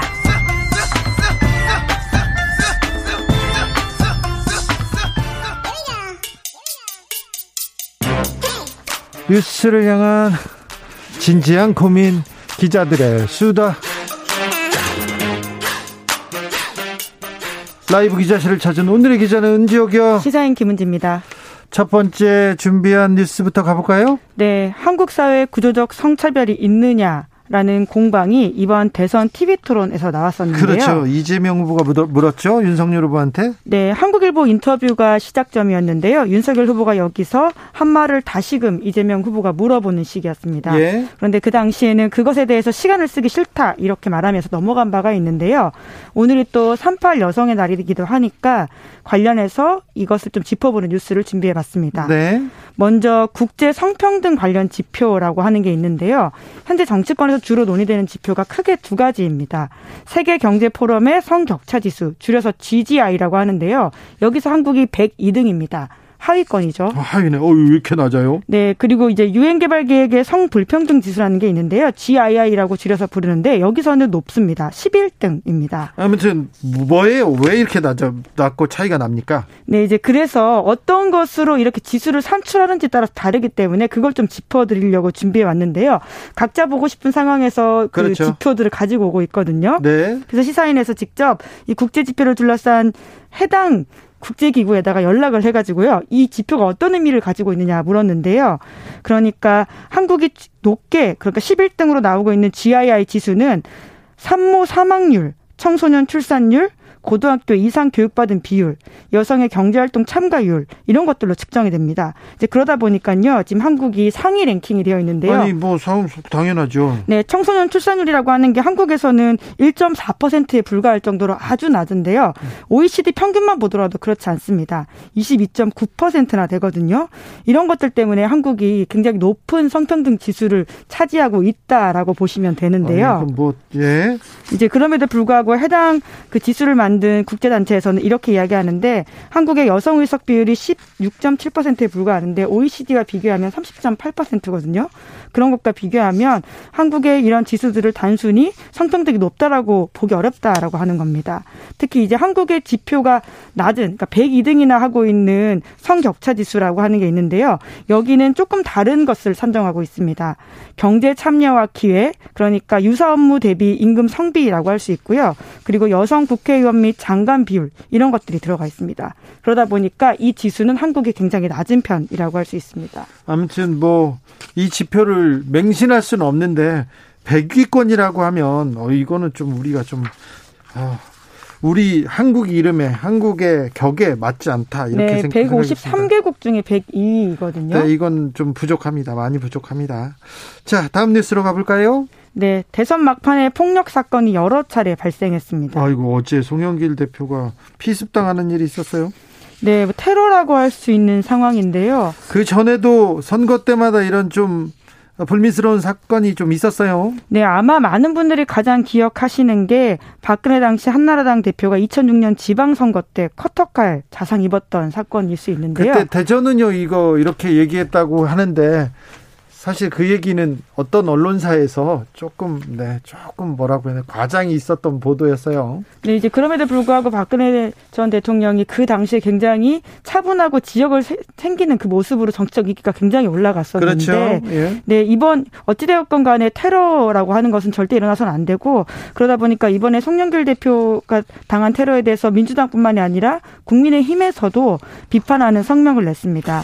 이 사건 말고 또 사건도 있었어요. 네, 오늘 오늘 시사인이 좀 입수해서 CCTV 보도한 게 있는데요. 지난 2월 27일 서울의 한 지역에서 더불어민주당 여성 유세원이 행인에게 폭행을 당하는 사건이 벌어졌습니다. 아, 그런 일이 있어요? 예, 저도 영상을 봤는데 그 판넬을 들고 있는 여성에게 다가가서 50대 남성이 바로 배를 차버려서 발로 차요? 발라당 넘어지는 모습이 그대로 CCTV에 찍혔습니다. 하, 참 예, 이게 말로 옮기는 것보다 영상을 보면 훨씬 더 좀 놀라운데요. 그 당시에 남성 유세원도 같이 있었음에도 불구하고 그 해당 행인이 여성 유세원에게 가서 발로 배를 차는 모습이 그대로 찍혔는데요. 그래서 예. 진짜 예. 못된 못된 있을 수 없는 일이죠. 예. 못된 사람이에요. 이 사람이 남성 자기보다 건장한 남자한테 가서 발길질을 했겠습니까? 근데 실제로 그때 같이 있었는데 이렇게 여성 유세원한테 가서 했던 것들을 보면 아무래도 더 약한 자에게 그러니까요. 폭력을 휘둘렀다 이렇게 의심할 수밖에 약한 사람한테 폭력을 쓰는 건 그냥 범죄고요. 아주 인간 이하의 짓입니다. 이거 자, 이분 잡혔어요? 네, 그래서 현행범으로 체포가 됐다라고 하는데 네. 그런데 네. 영장을 쳤는데 법원에서 기각을 했다라고 합니다. 왜요? 아무래도 뭐 여러 가지 이유가 있을 텐데요. 도주의 우려가 있다거나 증거인멸의 우려가 있다고 보기 어렵다고 법원에서 판단한 것으로 보입니다. 여튼 아, 지금 검찰의 사건이 송치가 되었고요. 혐의는 공직선거법 위반이라고 하는데요. 네. 평상시보다 더 엄하게 이러한 폭행들을 처벌하거든요. 처벌, 선거 유세원들을 그렇죠. 때릴 경우에는. 네. 네. 그런 상황들이 있고요. 네. 뿐만 아니라 또 이제 윤석열 후보 유세장에서도 폭행 사건이 연이어 일어나서 여러모로 좀 우려를 자아내고 있는데요. 연이어 일어났어요? 네. 2월 22일, 24일, 26일, 28일, 3월 1일 이렇게 유세 현장에서 예, 일정의 그 반대 시위에 나섰던 대학생 진보연합 학생들에게 위협하는 상황이 벌어졌다라고 합니다. 아, 그러면 안 되죠. 아무리 반대 입장을 표한다고 그렇다고 폭력을 행사하는 건 안 되죠. 네, 사드 추가 배치 이런 윤석열 후보의 공약에 대해서 반대하기 위해서 시위를 하러 간 학생들로 보이는데요. 네. 이제 이에 대해서 그 학생들한테 왜 여기 와서 이렇게 하느냐라는 식의 항의를 하면서 드자비가 있었다라고 하는데 이에 대해서는 양당 모두가 입장을 내는데요. 네. 민주당에서는 일종의 재발 방지 대책을 공개적으로 밝혀야 한다. 이렇게 비판 성명을 냈는데요. 이에 대해서 국민의힘 쪽에서는 오히려 그 학생들이 조직적으로 유세를 방해하고 있다. 이렇게 밝히기도 했습니다. 네. 그래서 오히려 지지자들을 자극해서 분노에서 끌려나가는 모습을 자극적으로 연출하고 있는 게 아니냐. 이런 의심을 하기도 하는 논평을 냈습니다. 아니, 그래도 폭력은 안 됩니다. 어떤 경우에서도 폭력은 안 된다는 거좀 아, 이게, 이게 좀 다시 한번 말씀드립니다. 안타깝습니다. 다음으로 만나볼 뉴스는요? 네, 내일 코로나19 확진자는 오후 5시 50분부터 투표를 위한 외출이 가능하다고 합니다. 예.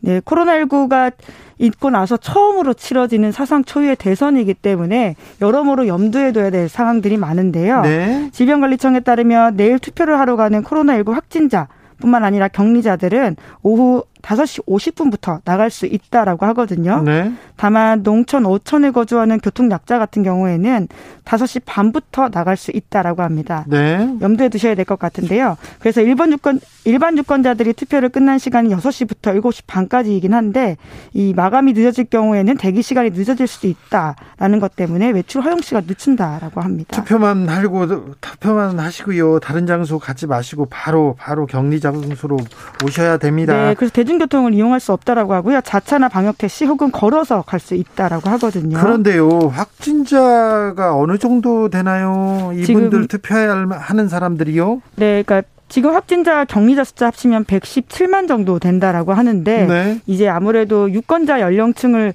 다 체크해 보면요. 이 중에 88만 명 정도 된다라고 합니다. 네. 이제 그렇기 때문에 사전 투표 참여한 사람들 빼고 나면 얼마나 될지는 좀 예측하기는 당장 쉽진 않은데요. 우선 본인한테 다들 문자가 간다라고 하거든요. 내일 관할 보고서에서 외출 허용 대상자한테는 문자가 가기 때문에 그 외출 시 주의 사항들을 잘 챙겨 보시고요. 그것들을 본 다음에 투표장에 가서 보여주시면 된다라고 합니다. 사전투표에서 조금 혼란이 있었어요. 이번에는 좀 보완돼서 괜찮겠죠? 네, 그렇게 돼야 되겠죠. 지금 선관위가 굉장히 중요한 선거 관리라고 하는 중차대한 업무를 맡고 있는데요. 좀 부족했어요. 네, 사상 초유의 일이다 보니까 여러모로 사람들한테 좀 신뢰감을 주지 못하는 모습들을 많이 연출했습니다. 네. 그래서 이번에 여러 가지 이야기들을 했는데요. 정은경 청장은 지난 5일에 사전투표 당시에 확진 격리자 투표 안내 업무를 맡았던 아르바이트생에게 따로 보호장구가 또 제공되지 않았다 이런 지적들이 있어서요. 이를 제대로 보완하겠다라고 밝히기도 했고요. 그리고 확진자와 접촉하는 경우에는 최소 4종 보호구 세트 제공한다 이렇게 밝히기도 했습니다. 네. 그리고 선관위에서도 여러 가지 이야기들을 밝히고 있는데요. 확진 격리자의 투표용지를 간이 투표함에 넣어서 전달할 경우에 있었던 문제점에 대해서 거듭 사과하면서 보완책 밝히겠다라고 했거든요. 네. 그래서 내일은 좀 여러모로 좀 보완책이 마련돼서 제대로 된 투표 행태 그리고 신뢰를 줄 수 있는 상황이 있어야 될 것으로 잘 보입니다. 준비했으니 그 무사히 잘 끝났으면 하는 바람이 있습니다. 아, 내일 투표도 순조롭게 잘 끝나겠. 3월 9일 대선이고요. 네, 내일입니다. 네. 네, 대선입니다. 그리고 앞으로 5년을 결정하게 되는데요. 임기 제가 한번 counting 해봤거든요. 네. 2022년 5월 10일부터 2027년 5월 9일까지 대한민국의 국정을 운영할 사람이 네. 뽑힌다. 그 5년이다. 이렇게 자, 생각하시면 내일 대통령이 뽑히면 5월 10일까지, 5월 9일까지는 문재인 대통령이 대통령이 계시고요. 5월 10일부터 합니다. 27년까지입니다. 네, 3월 9일 내일 한 7시 반에 사전 투표 그 사전 투표 출구도 출구 조사가 예. 나옵니다. 사전 투표 사전 투표는 출구 조사에 포함이 안 된다라고 합니다. 법상 그렇다라고 해서요. 내일 하루 출구 조사하고 나온 것들이어서 그래도 여론조사 기관에서 보정을 할 거예요. 예. 조사를 다 했더라고요. 7시 반에 근데 어 당선자는 아마 3월 10일에 나오겠죠? 아무래도 이번에는 초박빙이라고 하는 예측이 커서 네. 바로 나오지 않을 수도 있다라는 이야기들이 많은데요. 게다가 재외 투표, 사전 투표들이 출구 조사에 반영이 못 되는 상황이라서 네. 어떻게 될지 좀 봐야 될 것 같긴 그러니까 합니다. 그러니까 그 결과는 선거 결과는 조금 늦게 3월 10일 날 나올 것 같습니다. 예, 새벽 10... 넘어서라는 의미이신 거죠? 네, 3월 예. 10일은 또 저기 박근혜 전 대통령이 탄핵당한 날인데요. 3월 10일이 역사적으로 또 의미가 또 있겠네요. 네. 고생 많으셨어요 대선 취재하느라. 네, 뭐 아직까지 뭐 사실 당일이 또 핵심이기 때문에요. 네. 아직 끝난 게 아닌 것 같습니다. 선거까지 모릅니다. 네, 게다가 그 당선자 발표가 늦게 나고 그 이후에 선거 분석이 또 잇따르기 때문에 네. 기자들은 선거 끝난다고 이렇게 쉬지는 쉽지 않을 것 같습니다. 알겠어요. 고생 많으셨어요. 기자들의 수다 시사인 김은지 기자와 함께했습니다. 네, 감사합니다. 7816님께서 방송 잘 듣고 있습니다. 아이고 잘 듣고 있다니 감사합니다. 며칠 전에 사전 투표했는데 도장을 찍어야 할 후보들의 칸이 너무 크기가 작 작아가지고요. 아, 벌벌 떨고 그러신 분들도 많습니다. 59세인데 저도 불편한데 80대인 저희 어머니는 내일 더 힘들어 하실 것 같아요. 주 기자님, 다음부터라도 꼭 개선 될 수 있도록 선관위에 얘기 좀 해주세요. 제가 가서 크게 외치겠습니다. 칸 좀 넓혀놔라 이렇게 외치겠습니다. 좋은 지적 감사합니다. 교통정보센터 다녀오겠습니다. 유하영 씨.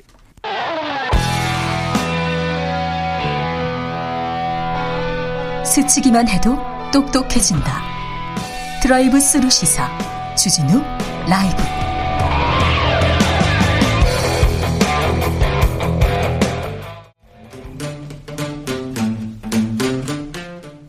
(2030) 청년이 보고 듣고 느끼는 대선 전쟁 그것이 궁금하다 MZ 세대에게 묻는다 요즘 뭐하니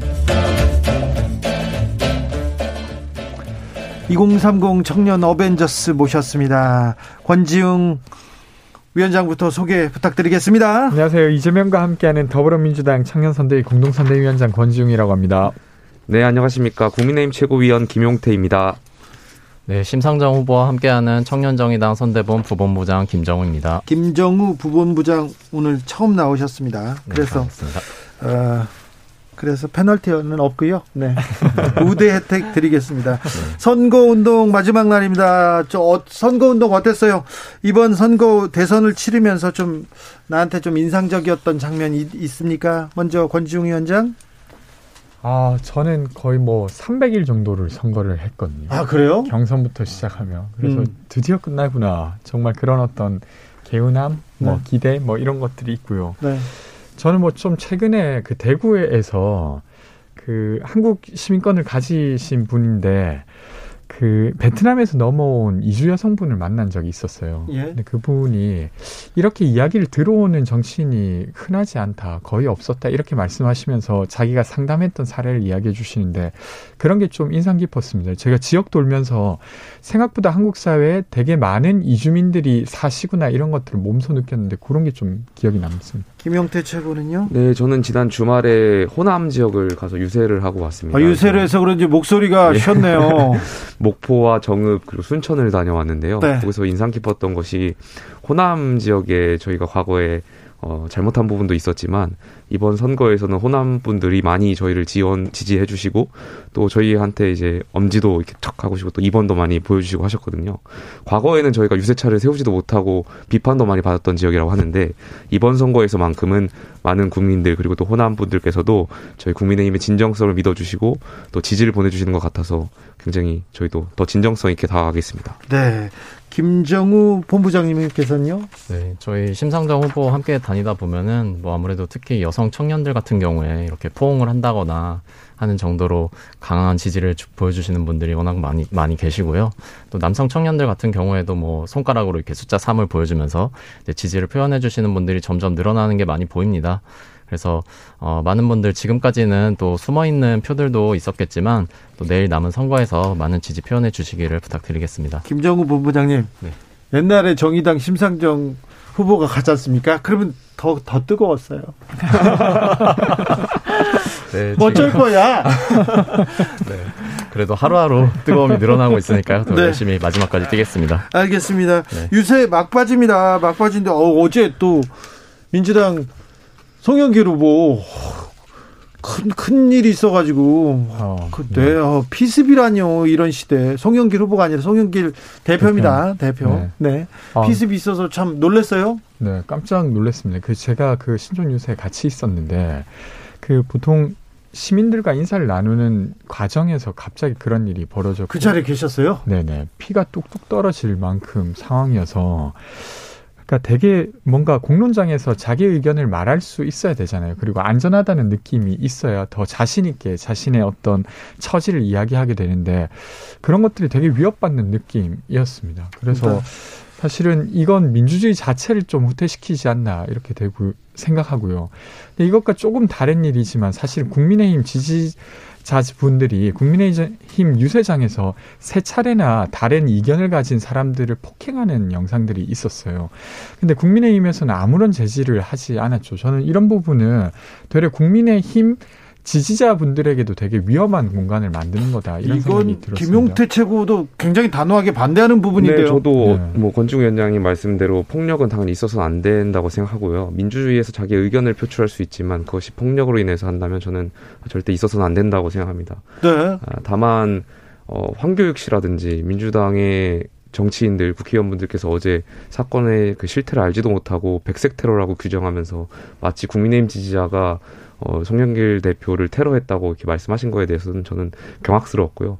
그래도 다행히 여론에서 그 가해자였던 분이 민주당 지지자였던 걸로 이제 어, 추론이 되어서 좀 이런 것들이 빨리 어, 해결될 수 있어서 좀 음. 다행이라고 생각하고 있습니다. 네. 좀 선거를 치르면서 좀 눈살을 찌푸렸던 그런 장면도 있었습니까? 김정우 본부장님? 대본하고는 여기는 전혀 상관이 없어요. 그런 줄 알고 그냥 하시면 돼요. 네.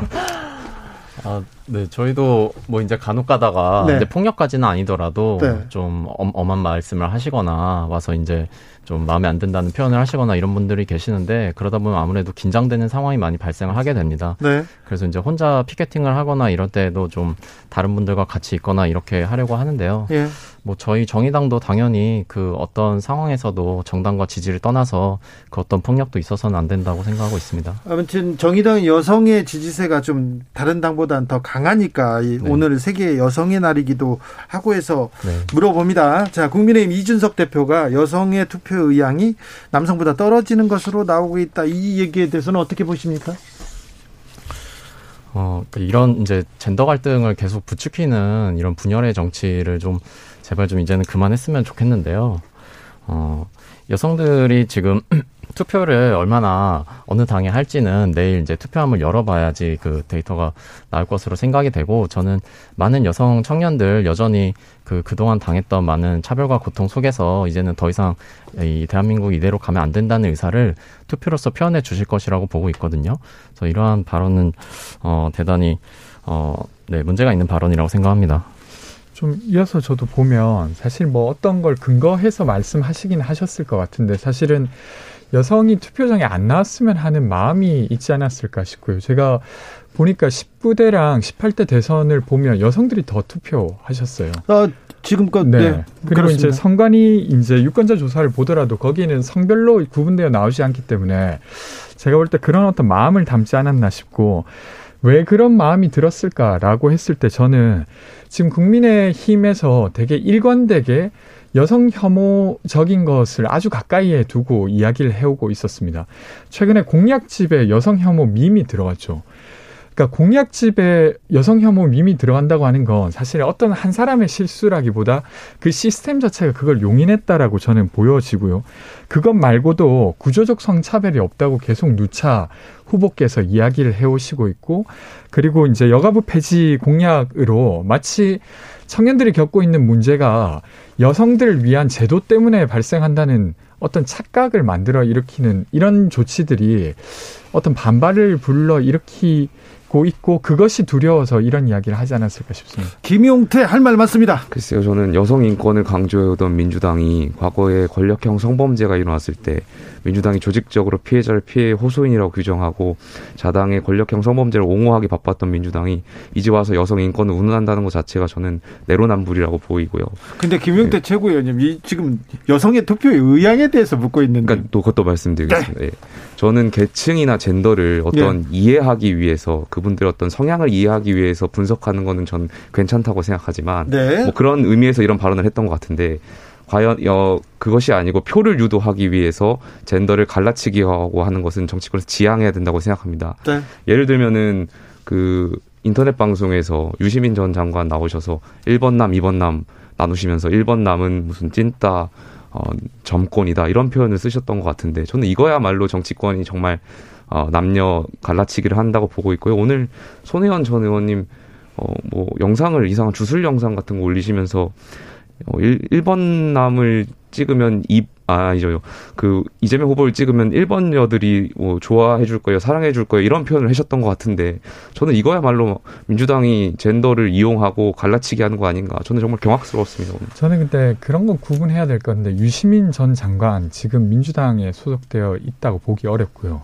전혜연, 아, 손혜원 전 의원도 마찬가지라고 봅니다. 근데 지금 제가 방금 말씀드렸던 건 캠프 내 공식 공약 집에 대한 부분이었고 그리고 후보가 직접 이야기 하고 있는 거예요. 그러니까 민주당 주변부나 민주당에 몸담았던 사람들이 하는 말이 아니라 지금 국민의힘 후보가 사실 성차별이 존재하고 성격차가 존재하고 있음에도 불구하고 그건 절대 구조, 전혀 구조적이지 않다라고 무언가 문제를 호도하면서 여가부 폐지를 주장하고 있다는 것 자체를 좀 지적해 드린 겁니다. 저희 후보께서 구조적 성차별이 없다고 말씀하신 것에 대해서 여러 차례 해석을 다시 말씀드렸는데 그 발언이 구조적 성차별이 없다고 말씀하신 것이 아니라 이제는 개인의 관점에서 보자고 말씀하신 거였거든요. 그러니까 피해자가 남성일 수도 있고 여성일 수도 있다는 것이지 이것을 과거에는 구조적이었다는 것을 여성의 어떤 여성이라는 이유만으로 남성이라는 이유만으로 물론 과거에 불평등이 있었고 차별적인 인식이 있었고 그것을 부정하는 것은 아니시거든요. 근데 이제 이제는 좀 바꿔서 이분들의 어떤 개인의 관점에서 불평등의 격차를 해소하자 이런 말씀이셨어가지고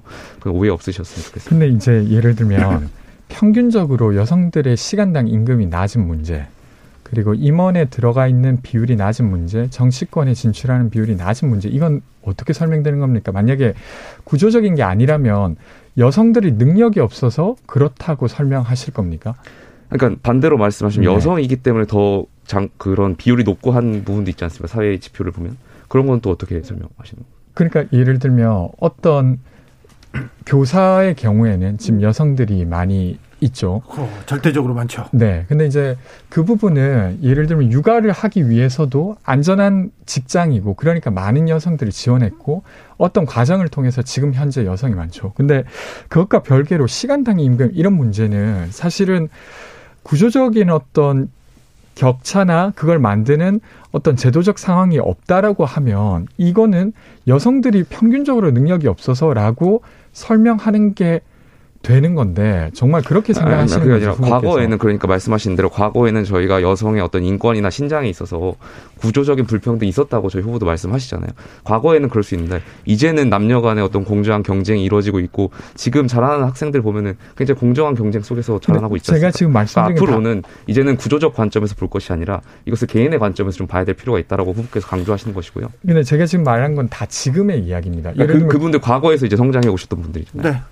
사전 투표소 앞에서 만난 20대 여성들이 우린 대선에서 배제됐다 이런 기사가 나왔던데 이거는 어떻게 해석해야 됩니까? 김정우 본부장님. 어려운 거는 왜 나만 시켜? 이렇게 생각하시면 네, 맞습니다. 네. 그러니까 지금 두 분 말씀하신 어, 문제에 있어서 저는 당연히 사회적 구조적인 문제 현재 진행형이라고 보고 있고요. 네, 네, 그럼요. 네, 그것에 대해서 뭐 권지웅 위원장 말씀에 동의하는데 20대 여성들이 본인들이 배제되었다고 생각하는 이유는 이런 문제에 대해서 일관성 있게 이야기해왔던 후보가 저희 정의당 심상정 후보 말고는 없기 때문이라고 보여집니다. 아 그래요? 예, 그래서 더불어민주당의 이재명 후보 또한 이제 선거를 목전에 두고 네. 이제 부랴부랴 급하게 20대 청년에게 표를 얻기 위해서 페미니즘에 대한 많은 이야기를 하시고 계신 거 뭐 반가운 일이기도 하지만 좀 더 일찌감치 그런 정책을 더 많이 이야기해 주시고 또 국민의힘도 마찬가지로 여성 정책에 있어서 좀 더 어, 과감한 모습들 보여주셨으면 어땠을까 하는 아쉬움이 남습니다. 알겠습니다. 팩트 체크는 하고 넘어가겠습니다. 이준석 대표가 여성의 투표량이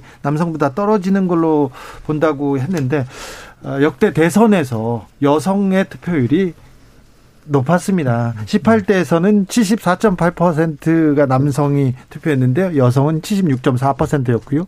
19대에서도 0.9% 아니죠. 1.1% 여성 투표율이 높았다는 거 얘기합니다.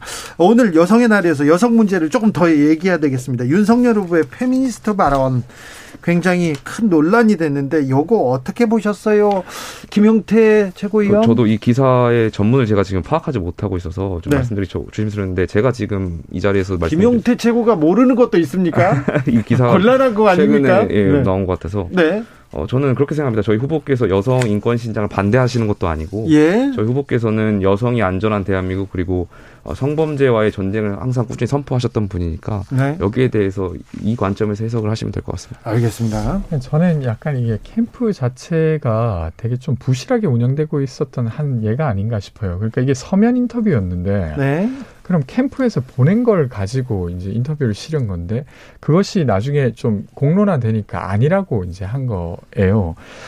후보의 서면 인터뷰가 이렇게 허술하게 나갈 수 있는가 싶고 최근에 또 여영국 정의당 대표께 두 번이나 이제 임명장을 보냈잖아요. 그러니까 한 번은 좀 뭐 실수다. 근데 두 번씩이나 이렇게 하는 걸 보면 사실 캠프 운영 자체가 어떻게 되고 있는가를 좀 가늠할 수 있잖아요. 임명장 발급 관련해서는 민주당도 꾸준히 실수하시는 거지 않습니까? 근데, 근데 그걸 가지고 물론 그건 저희가 잘못한 거고 민주당도 실수한 부분이 있습니다. 저희 당 국회의원 분들이나 아니면 정치인분들에게 혹은 저희 당 당원분들에게 민주당도 민주당 선대위 임명장을 발급한 사례가 굉장히 많지 않습니까? 네. 물론 그건 양 정당이 다 개선해야 될 나가는 지점이라고 보고요. 예. 네, 임명장 문제는 개선을 좀 해주시기 부탁드리고요.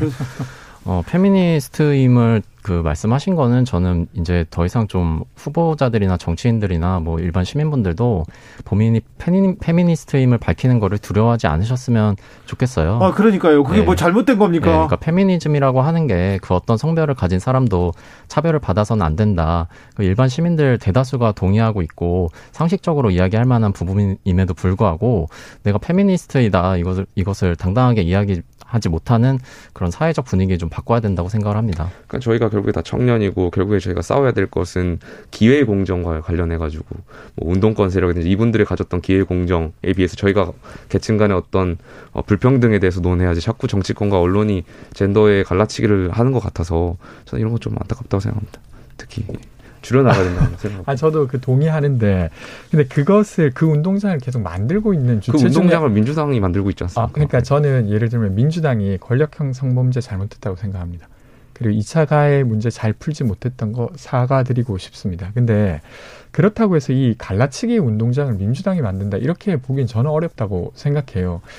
그러니까 여가부 폐지라고 하는 게 정말로 어떤 정부의 조직 개편을 말하는 것이었냐 아니면 청년 문제의 원인을 여성 혹은 여성을 지원하는 제도로 만드는 것이었냐라고 했을 때 저는 명백하게 이준석 대표는 여성들을 지원하는 제도 때문에 청년들이 공정하지 못하다라고 주장했다고 봅니다. 그게 어, 다른 성별 때문에 우리가 피해받고 있어라고 하는 구도를 만든 것이죠. 그런 면에서는 사실은 국민의 힘 당에서 그걸 만들어내고 있다고 봅니다. 저 김채구 의원, 예, 예. 여성가족부 폐지 이게 또 SNS 윤석열 후보의 SNS에 오늘도 올라왔는데 예, 예. 여성가족부가 폐지되면 남녀 성평등으로 조금 한 발자국 갑니까? 그럼 과거에 여성가족부가 잘 못했던 부분도 있고 네. 그 여가부가 실질적으로 남녀 차별을 더 극대화시켰던 부분이 있지 않습니까? 네. 이런 부분을 과거의 정권에서도 못 해결했으니까 네. 이번에는 물론 여가부가 갖고 있던 어떤 기능들을 어, 기존의 어떤 부처로 다 이관시키고 네. 좀더 합리적인 방법을 제시한 거기 때문에 저는 어, 좀 해소할 수 있는데 다가갈 수 있다 이렇게 보고 있습니다. 정의당에서 얘기를 이어가겠습니다. 뭐 저는 계속해서 이거는 이제 그 남성 청년들의 표를 얻기 위해서 계속 이런 대단히 위험한 발상을 이야기하시는 거라고 생각이 들고요. 저희가 이번 대선에서 좀 어, 너나 할 것 없이 성평등을 향해서 더 한 발자국 나가자 이런 경쟁을 해야 되는 시기라고 생각을 합니다. 최근에 20대, 30대 여성들이 페미니즘에 대해서 대단히 목소리를 많이 내고 어, 사회 변화를 그런 내는 이야기들이 굉장히 많이 폭발적으로 일어나고 있는데 거기에 정치권이 전혀 이제 기능을 못 하고 있는 거거든요. 그래서 굉장히 유감스럽게 생각합니다. 제가 알기로는 근데 여성들도 여가부 폐지를 더 원하, 그러니까 그 찬반을 여성도요? 예, 그렇게 알고 있는데. 그렇죠? 제가 이제 요 남녀노소 다 여가부 폐지를 찬성하는 걸로 알고 있습니다. 그러니까 보통 이제 보통 시민들에게 어떤 정부의 부처라고 하는 건 크게 효용이 없습니다. 그래서 대개의 경우 그 부처가 있어야 되냐고 질문하면 보통은 그 부처가 꼭 필요하다고 생각하지 않는다 이렇게 나오는데 저 요 며칠 그 엠번방 문제를 처음으로 공론화했던 박지원 씨랑 계속 유세를 다니고 있어요. 네. 정말로 많은 사람 많은 여성들이 그러니까 예를 들면 성범죄를 겪었을 때 여가부의 도움으로 어떤 삶을 지속할 수 있었다. 그리고 미혼모의 문제도 그렇게 풀 수 있었다. 이렇게 이야기해주고 계신 상황인데 상징적으로 아까 이제 김정우 본부장님께서 이야기하신 대로 근데 남성들의 표를 어, 자극하는 과정에서 사실 전 여가부 폐지 주장을 계속 해오고 있다는 생각이 듭니다. 아니요, 그 네. 왜곡하시고 있는데 그 말씀하셨던 그런 지원들 여가부가 해왔던 일들 저희가 안 하겠다는 것이 아니라 보건복지부라든지 관련 부처를 이관해서 계속 사업을 진행하겠다고 말씀하셨지 않습니까? 그러니까 저희가 과거에 여성의 어떤 인권 신장이라든지 디지털 성범죄 피해 여성에 대한 지원이라든지 이런 걸 안 하겠다는 것이 아닙니다. 이것을 관련 부처로 이관해서 계속해서 사업은 지속해 나가겠다고 말씀드렸습니다. 네, 뭐, 자, 네.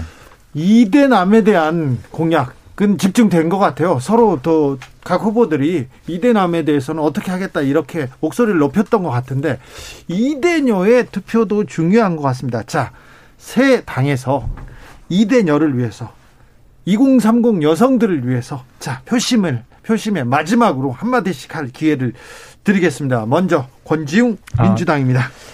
그 사실 민주당이 갑자기 선거 때만 이렇게 한다라고 하시는데 사실 이재명 후보가 경기도지사 시절부터 디지털 성범죄 근절 센터를 만들었고 그것을 보고 박지원 씨가 함께 하게 되었습니다. 그러니까 갑자기 한 거라고 좀 보시진 않았으면 좋겠고요. 네. 이걸 저희가 이제 전국적으로 확대하려고 하는 게 있고 전 조금 다른 이야기를 하고 싶은데 연대관계 등록제라고 하는 것을 도입하려고 공약한 바 있습니다. 그게 뭡니까? 이게 뭐냐면 보통 지금 동거하는 경우가 많이 있어요. 꼭 결혼까지 안 하더라도. 네. 근데 그 동거하더라도 전혀 법적으로 인정받지 못해서 2인 가구 혹은 3인 가구로 네.